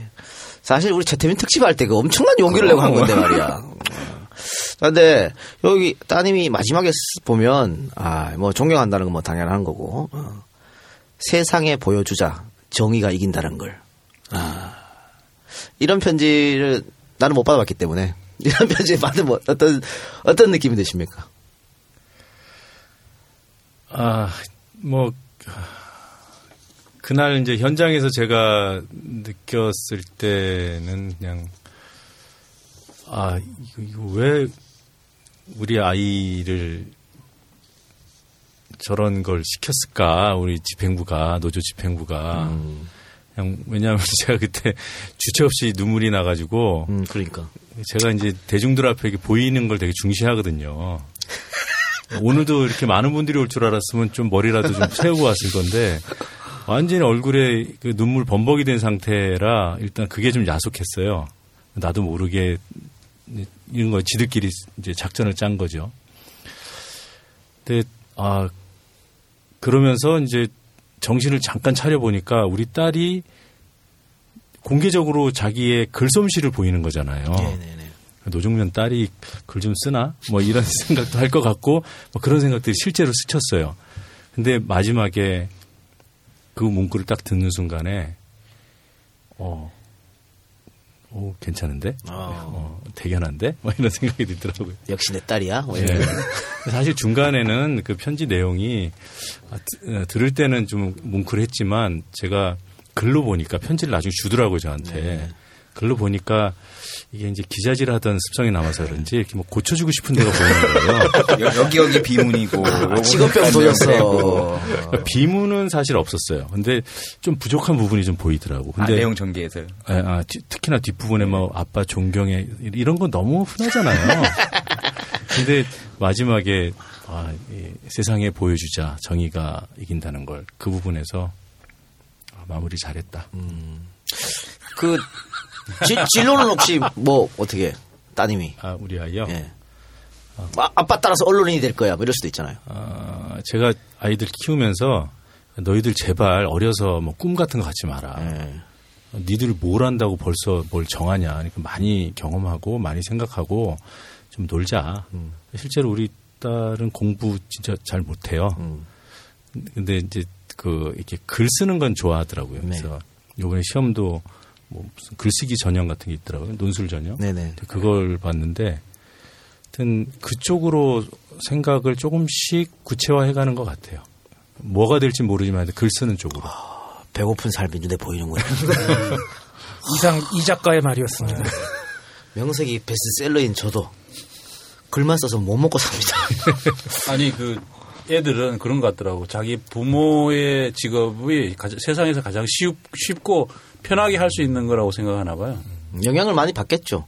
그런데 뭐 노앵커 따님 같은 경우에는 12살 때부터 쭉 아빠가 투쟁하고 고생하는 것만 봐가지고 아빠 직업이 뭐 편한 직업 이렇게 생각하진 않을 것 같은데. 아 근데 이제 또 뭐 노앵커도 계속 일을 했으니까 뉴스타파 앵커로서 계속 일을 했고 국민TV도 했고 하니까 또 그냥 이렇게 막 그 싸우는 것만 본 건 아니죠. 그렇죠. 네. 네.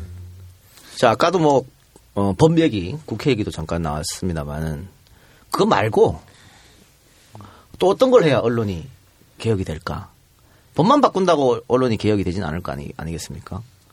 근데 이거는 언론뿐만 아니라 여러 뭐 제 문제도 걸려 있지만 아까 최승호 PD님한테 말씀드리고 싶었던 게 이 시용이라는 이 제도가 뭐 능용 얘기도 나왔고 뭐 선후배 간의 유대관계 얘기도 나왔지만 견제가 안 된다고 보거든요.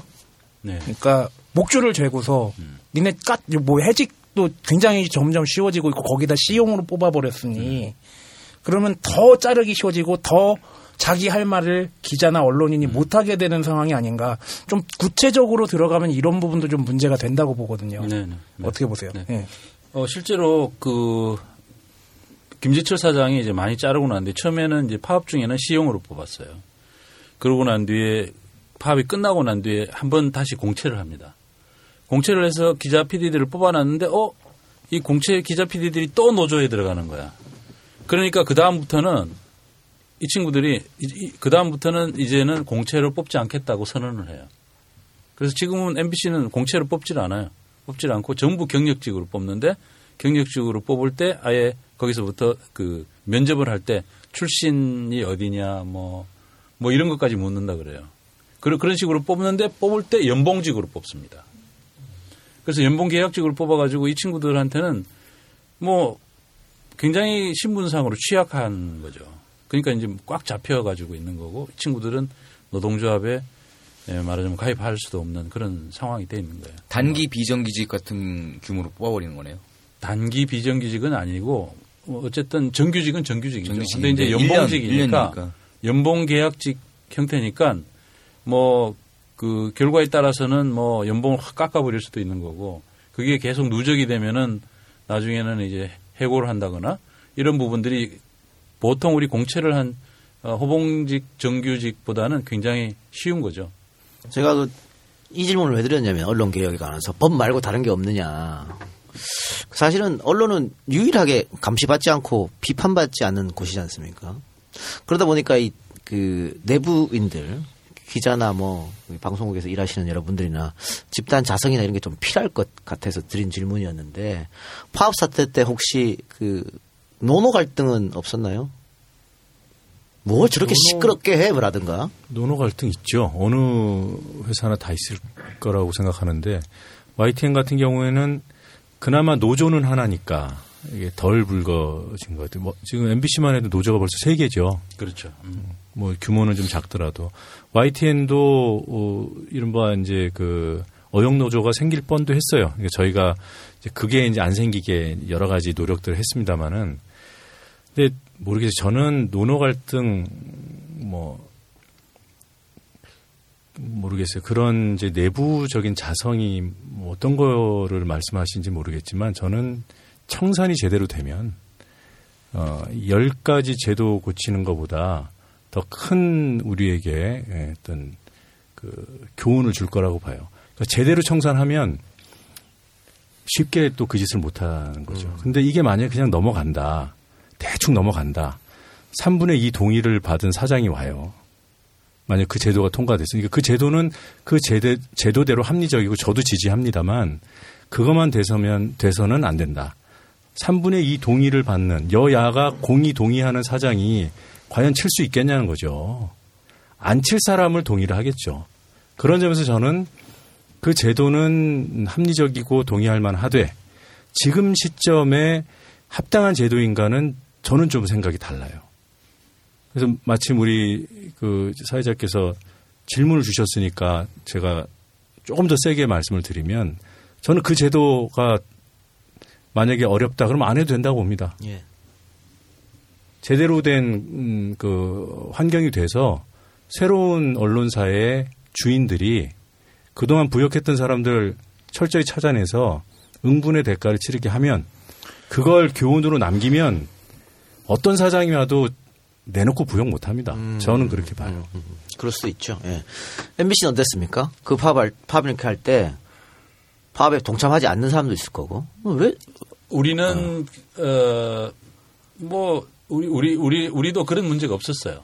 아, 네. KBS는 그 당시에 이제 노조가 두 개로 갈라져 가지고 지금도 두 개지만 노노 갈등이 조금 있었던 편인데 MBC는 그때까지만 해도 노조가 한 개밖에 없었고 또 사실은 이제 김재철이라는 인물이 워낙 대단한 인물이었기 때문에 원래 대단한 거라고 생각했지만 이번 영화를 보면서 와, 쓰레기도 그걸 완전 쓰레기. 그 상상을 불허하는 정도의 어떻게 저럴 수가 있지? 야, 김재철 지금 심심해가지고 너 걸 수도 있어. 아, 그만해. 회사 안에서 그 당시에 뭐 김재철 사장한테 빌붙고 노골적으로 이런 세력들이 숫자가 그만큼 적었죠. 그러니까 압도적 다수가 김재철 사장은 나가줬으면 좋겠다는 쪽이었기 때문에 노노 갈등이라고 할 만한 거는 그렇게 많지 않았습니다. 그럼 간부들과 노조원들 간의 대립? 간부들도 그 당시에 많이 사실은 김재철 나가라는 쪽이었죠.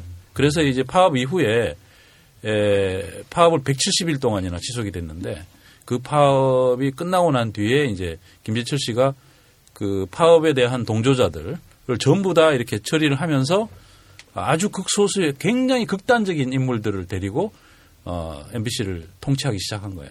그래서 지금 MBC가 이제 이런 상태가 돼버린 거죠. 그러니까 김재철 나가면 해결될 줄 알았더니 더 망가진 것 같아요, 요즘에.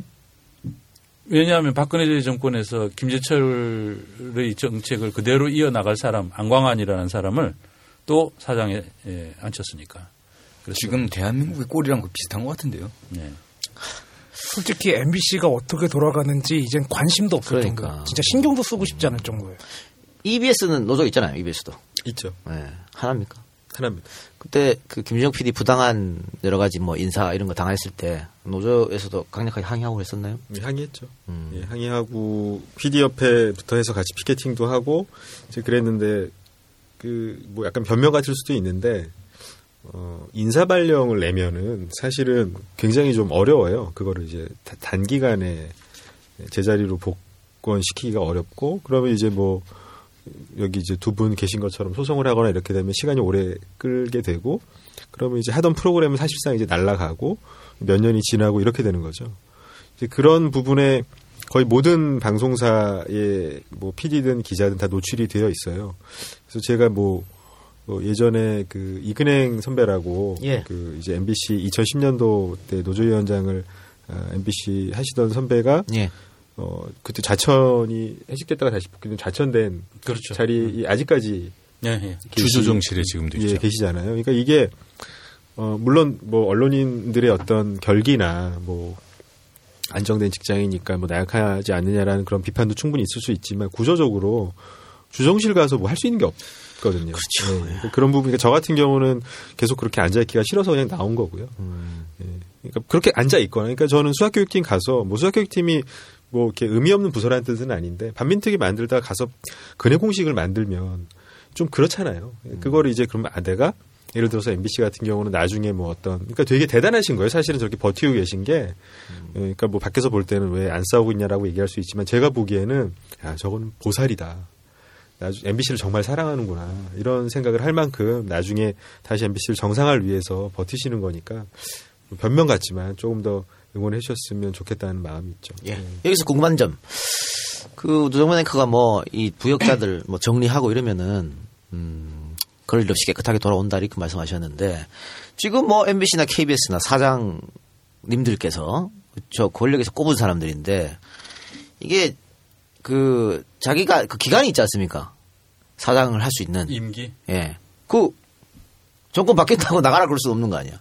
그 안 나간다고 버티면은 못 내보려는 거 아닙니까? 그래서 이제 지금 이제 그 말씀드렸던 언론장악 방지법이라는 게 MBC 같은 경우에는 이제 지금 현재 안광환 사장의 임기가 내년 2월까지예요. 네. 그러면 이제 2월 이후에는 새로운 사장이 또 3년 임기 사장을 새로 뽑아요.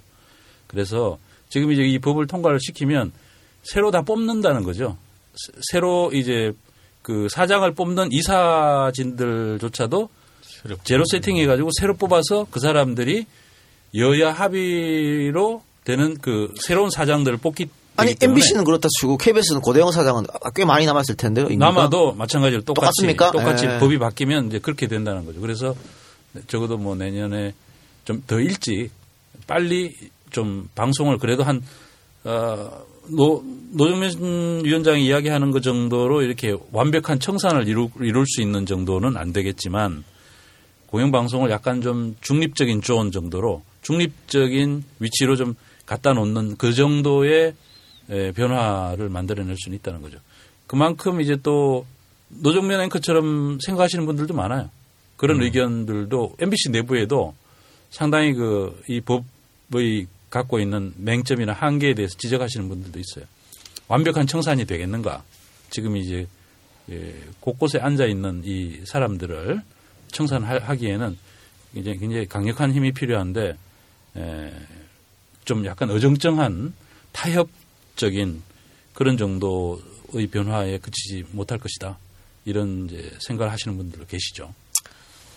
우리 해방된 다음에도 그렇게 악성으로 부역했던 사람들이 또 거꾸로 가면을 갈아 끼우고 버텨냈지 않습니까? 만약에 아까 지금 말씀하신 것처럼 두 분 말씀하신 것처럼 그 적폐를 청산해내고 사람들을 다 한다고 해도 그래도 남아서 버티는 사람들이 있지 않을까요?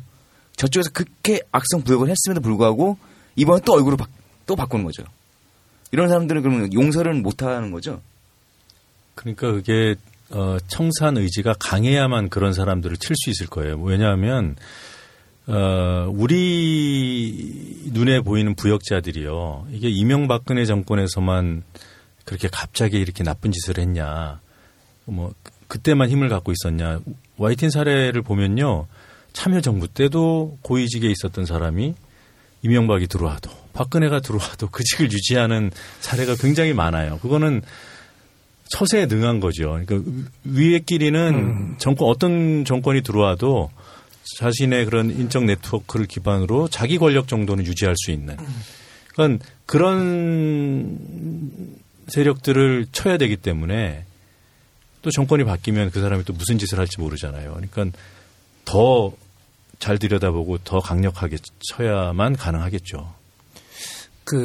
저 갑자기 궁금한 게 있는데 뭐 세 분 중에 아무나 답하셔도 되는데 그 손에 장지질 사람은 그 좀 뭐 어떻게 도와달라고 그랬죠? 좀 뭐라 어떻게 도와달라고 그랬죠? 전화로? 뭐만 도와주시오 이거. 네, 네. KBS 압력는 거 맞죠? 그렇죠. 그렇죠. 예. 이정현 씨가 그 전화해가지고 이야기하는 분위기가 그렇잖아요. 말이 도와달라는 거지. 그 상대인 KBS 보도국장이 무슨 말을 하면 말을 못하게 하면서 자기 이야기만 계속 하잖아요. 그 자기 가부의 위치에서 을에게 이야기하는 그런 태도가 분명한 거죠. 드라마틱하게 도와달라고 그랬는데 이런 거 끊으려면 어떻게 해야 돼요 도대체? 그러니까 못하게 하려면 이런 걸. 예, 감히 전화를 하지 못할 사람을 거기다 앉혀놓은 거죠. 그렇지, 되지. 그거지. 그 자리에 노종면 앵커 갔는데 전화할 수 있겠어? 이상호 기자가 거기 들어갔는데 전화할 수 있겠어? 뭐 그것도 못하는 거지. 녹취해갖고 바로 터뜨릴걸? 지금 안가에서 방송을 밖에서 보고 계신 분이 페이스북 메시지로 저한테 메시지 보냈는데 이 방송을 라이브로 들으시면서 펀딩에 지금 신청을 했답니다. 감사합니다. 이렇게 적극적인 분들이 있으니까요. 방송에 나가고 나면 어느 정도 좀 성과가 있기를 바라고 있습니다. 고맙습니다. 감사하고요. 자, 이제 마칠 시간이 좀 됐는데 사실은 이 세 분 다들 정말 획기적인 프로를 하신 분들이에요. 돌발영상 하셨고 지식채널 E 하셨죠. 예. 피수첩 하셨고 근데 이분들이 지금 다 나와 있어, 밖에. 공교롭게도. 이렇게 훌륭한 프로를 만들었는데, 이렇게 능력자들이 밖에 나와 있으니까 참으로 답답하니 안 할 수 없습니다. 우리 저 감독님께서는 그 언론 환경이 좋아지면 다시 EBS로 갈 겁니까? 제가 스스로 나왔기 때문에 내가 요청하겠죠. 학교가 더 좋다는 뜻이군요. 네. 네. 아니에요? 예. 네. 그래요. 자, 세 분 마지막으로 한마디씩 하고 정리하기로 하겠습니다. PD님부터. 예, 그러니까 이번 이제 영화가 이제 우리 저 해직자들에 대한 이야기인데, 네. 예, 해직자들이 이제 다시 그 공영방송으로 돌아갈 수 있는 때가 되면 좋겠죠. 네네. 근데 이제 사실 돌아간다는 것만으로 무슨 큰 의미가 있는 건 아니라고 생각해요. 예. 실제로 방송이 제대로 되는 게 우선이죠. 그렇죠. 그래서 공영방송이 이 국민의 재산이기 때문에. 국민의 재산을 버리지 말고 지금 요즘 얘기 들어보면 이제 더 이상 KBS나 MBC는 채널에서 지웠기 때문에 관심도 없어 이렇게 말씀하시는 네. 분이 계시는데 국민의 재산이거든요. 그래서 이 국민의 재산이 제대로 움직이도록 만들어줘야 돼요. 그러면은 우리 국민들이 지금보다 훨씬 더 광장에 굳이 광장까지 나오셔야 할 일들이 많이 줄어들 겁니다. 그래서 관심을 좀 잃지 말아 주십사 하는 이번 영화를 또 많이 봐주시고 예. 그런 말씀드립니다. 네, 고맙습니다. 그 MBC 가셔서 돌아가셔가지고 저희 EJ 포맷을 사세요. 제가 대본하고 자료하고 다 드릴 테니까. 그래 좀 MBC에서 재밌는 다큐를 좀 이렇게 근현대사 이야기를. 이명박 박근혜 들어서 나서 근현대사 다큐를 싹 없앴어요. 희한하게 진짜 하나도 하지 않아. 왜냐면 그걸 보게 되면 지금 나라 꼴이 어떻게 될 거라는 거를. 그거 지들이 부끄러운 과거가 그렇지. 있기 때문에 지금 그런 거 아니야. 김 PD님. 애초에 영화가 기획된 것도 그렇고 이게 물론 이제 뭐 영화적인 어떤 성공도 되게 중요하지만 이 영화는 끝나지 않은 상태로 지금 사실은 개봉을 하는 거거든요. 그러니까 원래는 이제 다 복직이 돼서 그 시대가 어땠고 언론이 어땠고 이렇게 뭐 의미를 이제 되새기는 타이밍에 만드는 네네. 게 맞는데 사실 그게 안 끝난 상태에서 사실은 이제 어떻게 보면 개봉을 하는 거라서. 영화를 봐주시는 거를 통해서 우리나라 언론이 좀 제대로 되는 거에 동참을 해주십사 하는 마음이 있고 개인적으로는 이분들이 그냥 원래 있던 자리로 다시 돌아가는 모습을 좀 꼭 보고 싶어요. 그런 사례를 우리 뭐 잘 아시겠지만 역사에서 그런 사례가 별로 없잖아요. 예. 그런 사례를 이번에는 한번 꼭 좀 남기면 그 자체로 굉장히 큰 의미가 되지 않을까. 어쨌든 영화 많이 봐주십시오. 예, 예. 고맙습니다. 그 김진혁 감독님께서는 이 7년 그들이 없는 언론을 만드셨고 최승호 PD는 자백이라는 영화를 만드셨는데 어때요? 만듦새. 아, 뭐에 대해서? 그러니까 자백을 만든 사람으로서 예. 작품의 완성도. 내가 당연히 더 잘 만들었지 뭐 이런 겁니까? 아니 저도 저 자백 봤는데 예, 뭐 일단은 뭐 전주영화제에서 상을 저는 하나도 못 받았는데 두 개를 다 받으셨기 때문에 예, 요 정도로. 예. 잘난 척 좀 하시라고. 흥행과 작품성 모두 일단 잡았으니까 여기는 아직 흥행이 안 나왔잖아요. 그러니까 자랑 좀 하시라고. 아니 뭐 우리는 이미 이제 뭐 저 가는 영화니까 이제 뜨는 영화를 좀 많이 주목해 주세요. 알겠습니다. 노종면 앵커님. 저 YTN 옛날에. 저 있을 때 YTN 모토가 있어요. 표어가 오늘의 뉴스, 내일의 역사가 됩니다. 지금 방송이 찍어내는 뉴스가 과연 이걸 모아가지고 이제 내일 역사로 만들면 이건 이제 국정교과서 되는 거죠. 그래서 언론 지키기는 결국 이제 역사 지키기인 것 같고, 그래서 뭐 감히 저희가 뭐 역사를 바로 쓰겠다 이런 말씀은 못 드리지만 뉴스는 그날그날 소비되는 게 아니라 결국 남아서 기록으로 남고 역사가 된다는 거.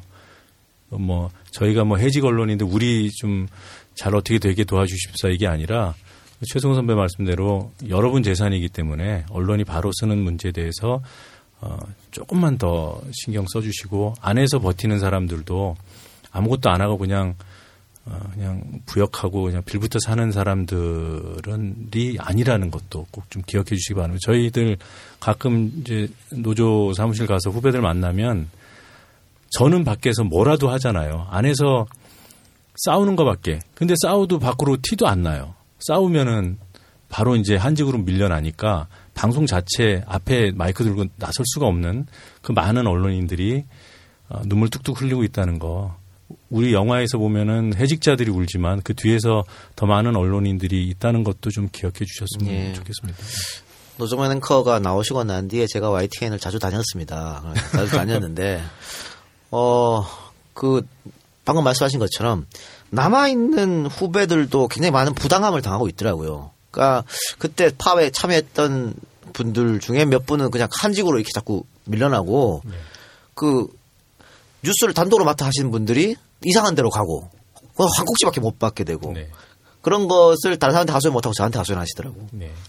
그러니까 앵커들이 사실 방송 뉴스를 하는 앵커들은 방송 그 뉴스의 꽃이라고 하잖아요. 그러니까 뭐 꽃은 사실 표현이 좀 그래요. 그 여성 앵커들한테 쓰니까. 근데 하여튼 간판이에요. 그 비로소 이제 앵커가 시청자들하고 만나는 건데 저희 해고되자마자 YTN 앵커들이요. 여러분들 기억 못하시는 분들이 더 많을 겁니다. 다 상복 입고 뉴스를 진행했어요. 일제히 검은 넥타이 매고 여성 앵커들도 검은 정장 입고 일본 언론이 상복 뉴스라고 보도할 정도로. 그리고 이게 MBC로 SBS로 이렇게 같이 이제 연대가 돼서 특정한 날을 지정해서 같이 블랙 투쟁이라는 걸 했습니다. 대단한 사건이 일어난 거예요. 지금 생각해 보십시오. SBS, MBC, KBS, YTN이 한날 1시에 진행자들이 올 블랙으로 나와서 진행을 한다. 상상이 됩니까? 예. 그런 투쟁을 2008년도에 했어요.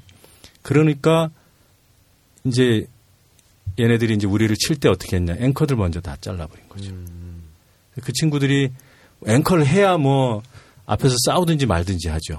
다 쫓겨나서 앵커를 못하게 해버리고 그 자리에 아까 뭐 연봉 계약직 말씀하셨잖아요.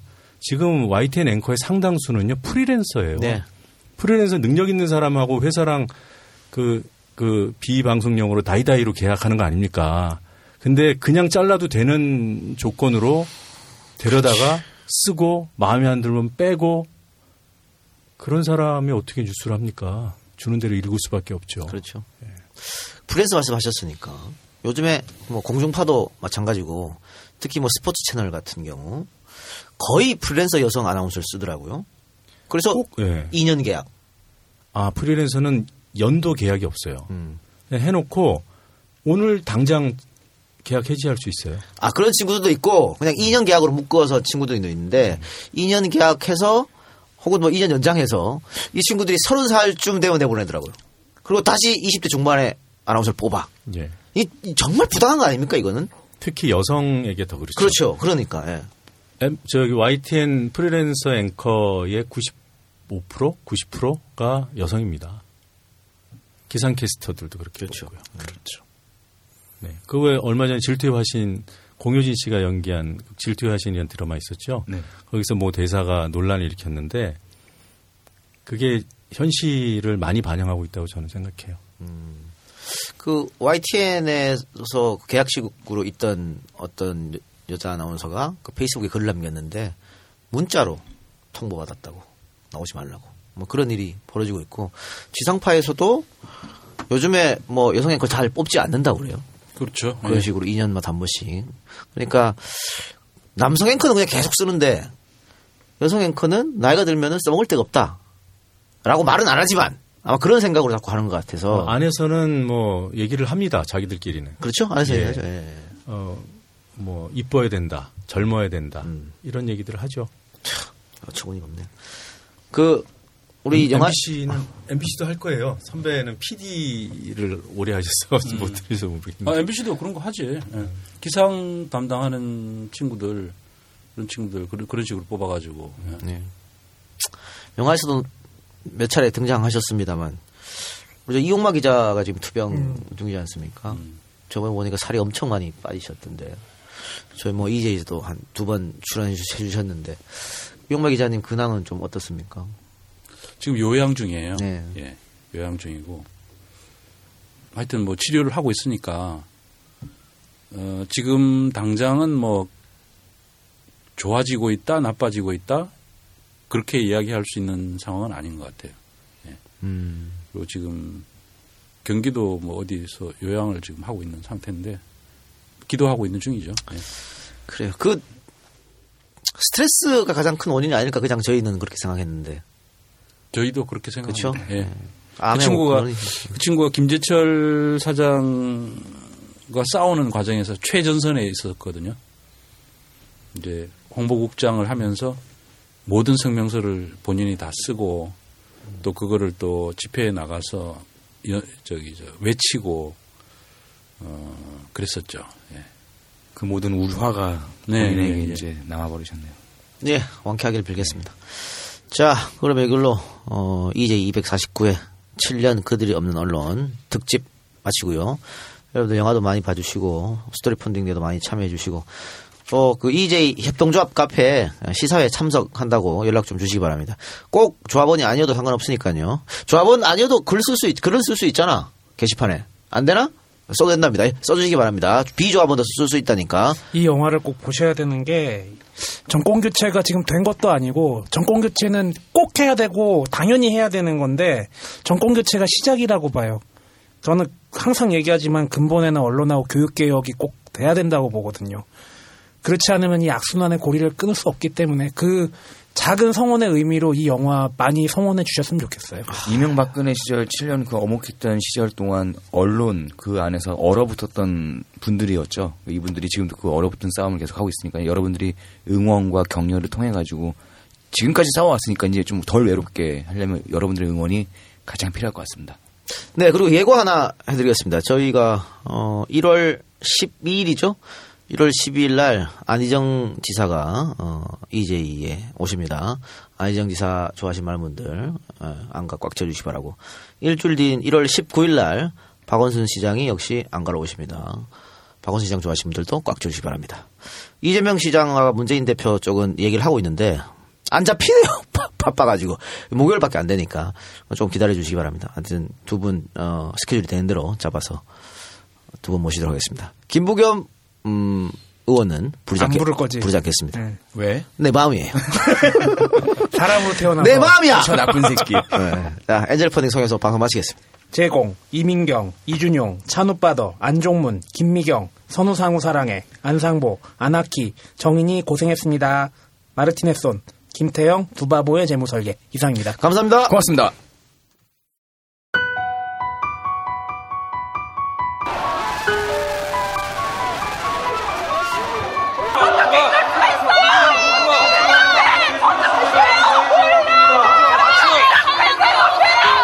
방송 잘하자고 제대로 뉴스 해보자고 했던 게 결국 이런 겁니까?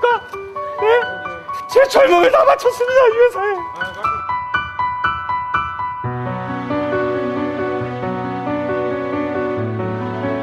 왜 막아? 누구입니까? 얘기를 하고 무슨 얘기다? 밀지 마세요 거기. 원래 하지 말라니까. 아니 보도국 같은 경우에. 어? 기사 데스크 보고 오디오 읽으러다니까 뛰어다니는 시간에 니들 뭐하는 거야 여기서? 파란 눈을 받으면서 더 이상 앉아있을 수가 없습니다. 이번에는 명단에 또 김정근이라고 또 눈이 하나가 올라가 있더라고요. 대체 뭘 잘못한 건지 모르겠어요 우리가. 그런데 지금 경영진은 일을 잘하는 사람들을 골라내서 쫓아내고 있어요. 안산 단원고 학생들은 전원 구조됐고 현재 사망자는 없는 것으로 확인된 상태입니다. 그 사람들이 왜 그랬을까요? 그게 패냈기 때문이죠.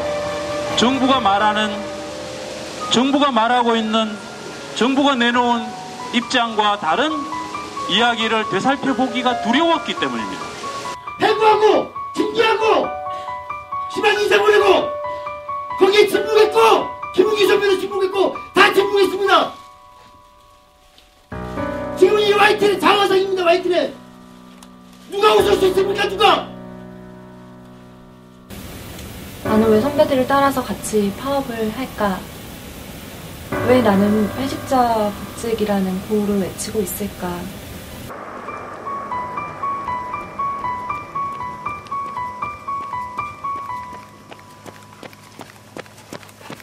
국민의 품으로 돌아가겠습니다. 이제 정말 돌아갑니다.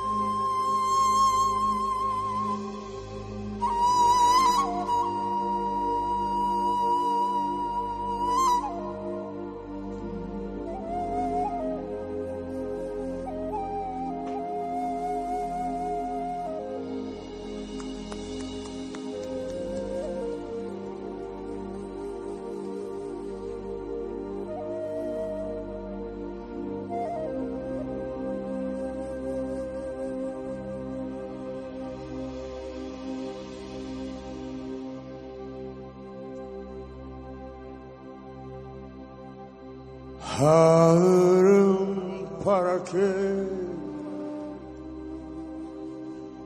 구름은 하얗게 시바람도 불어와 부푸는 내 마음 나무잎 푸르게 강물도 푸르게 아름다운 이곳에 내가 있고 내가 있네 손잡고 가보자 달려보자 저 광야로 우리들 모여서 말해보자 새 희망을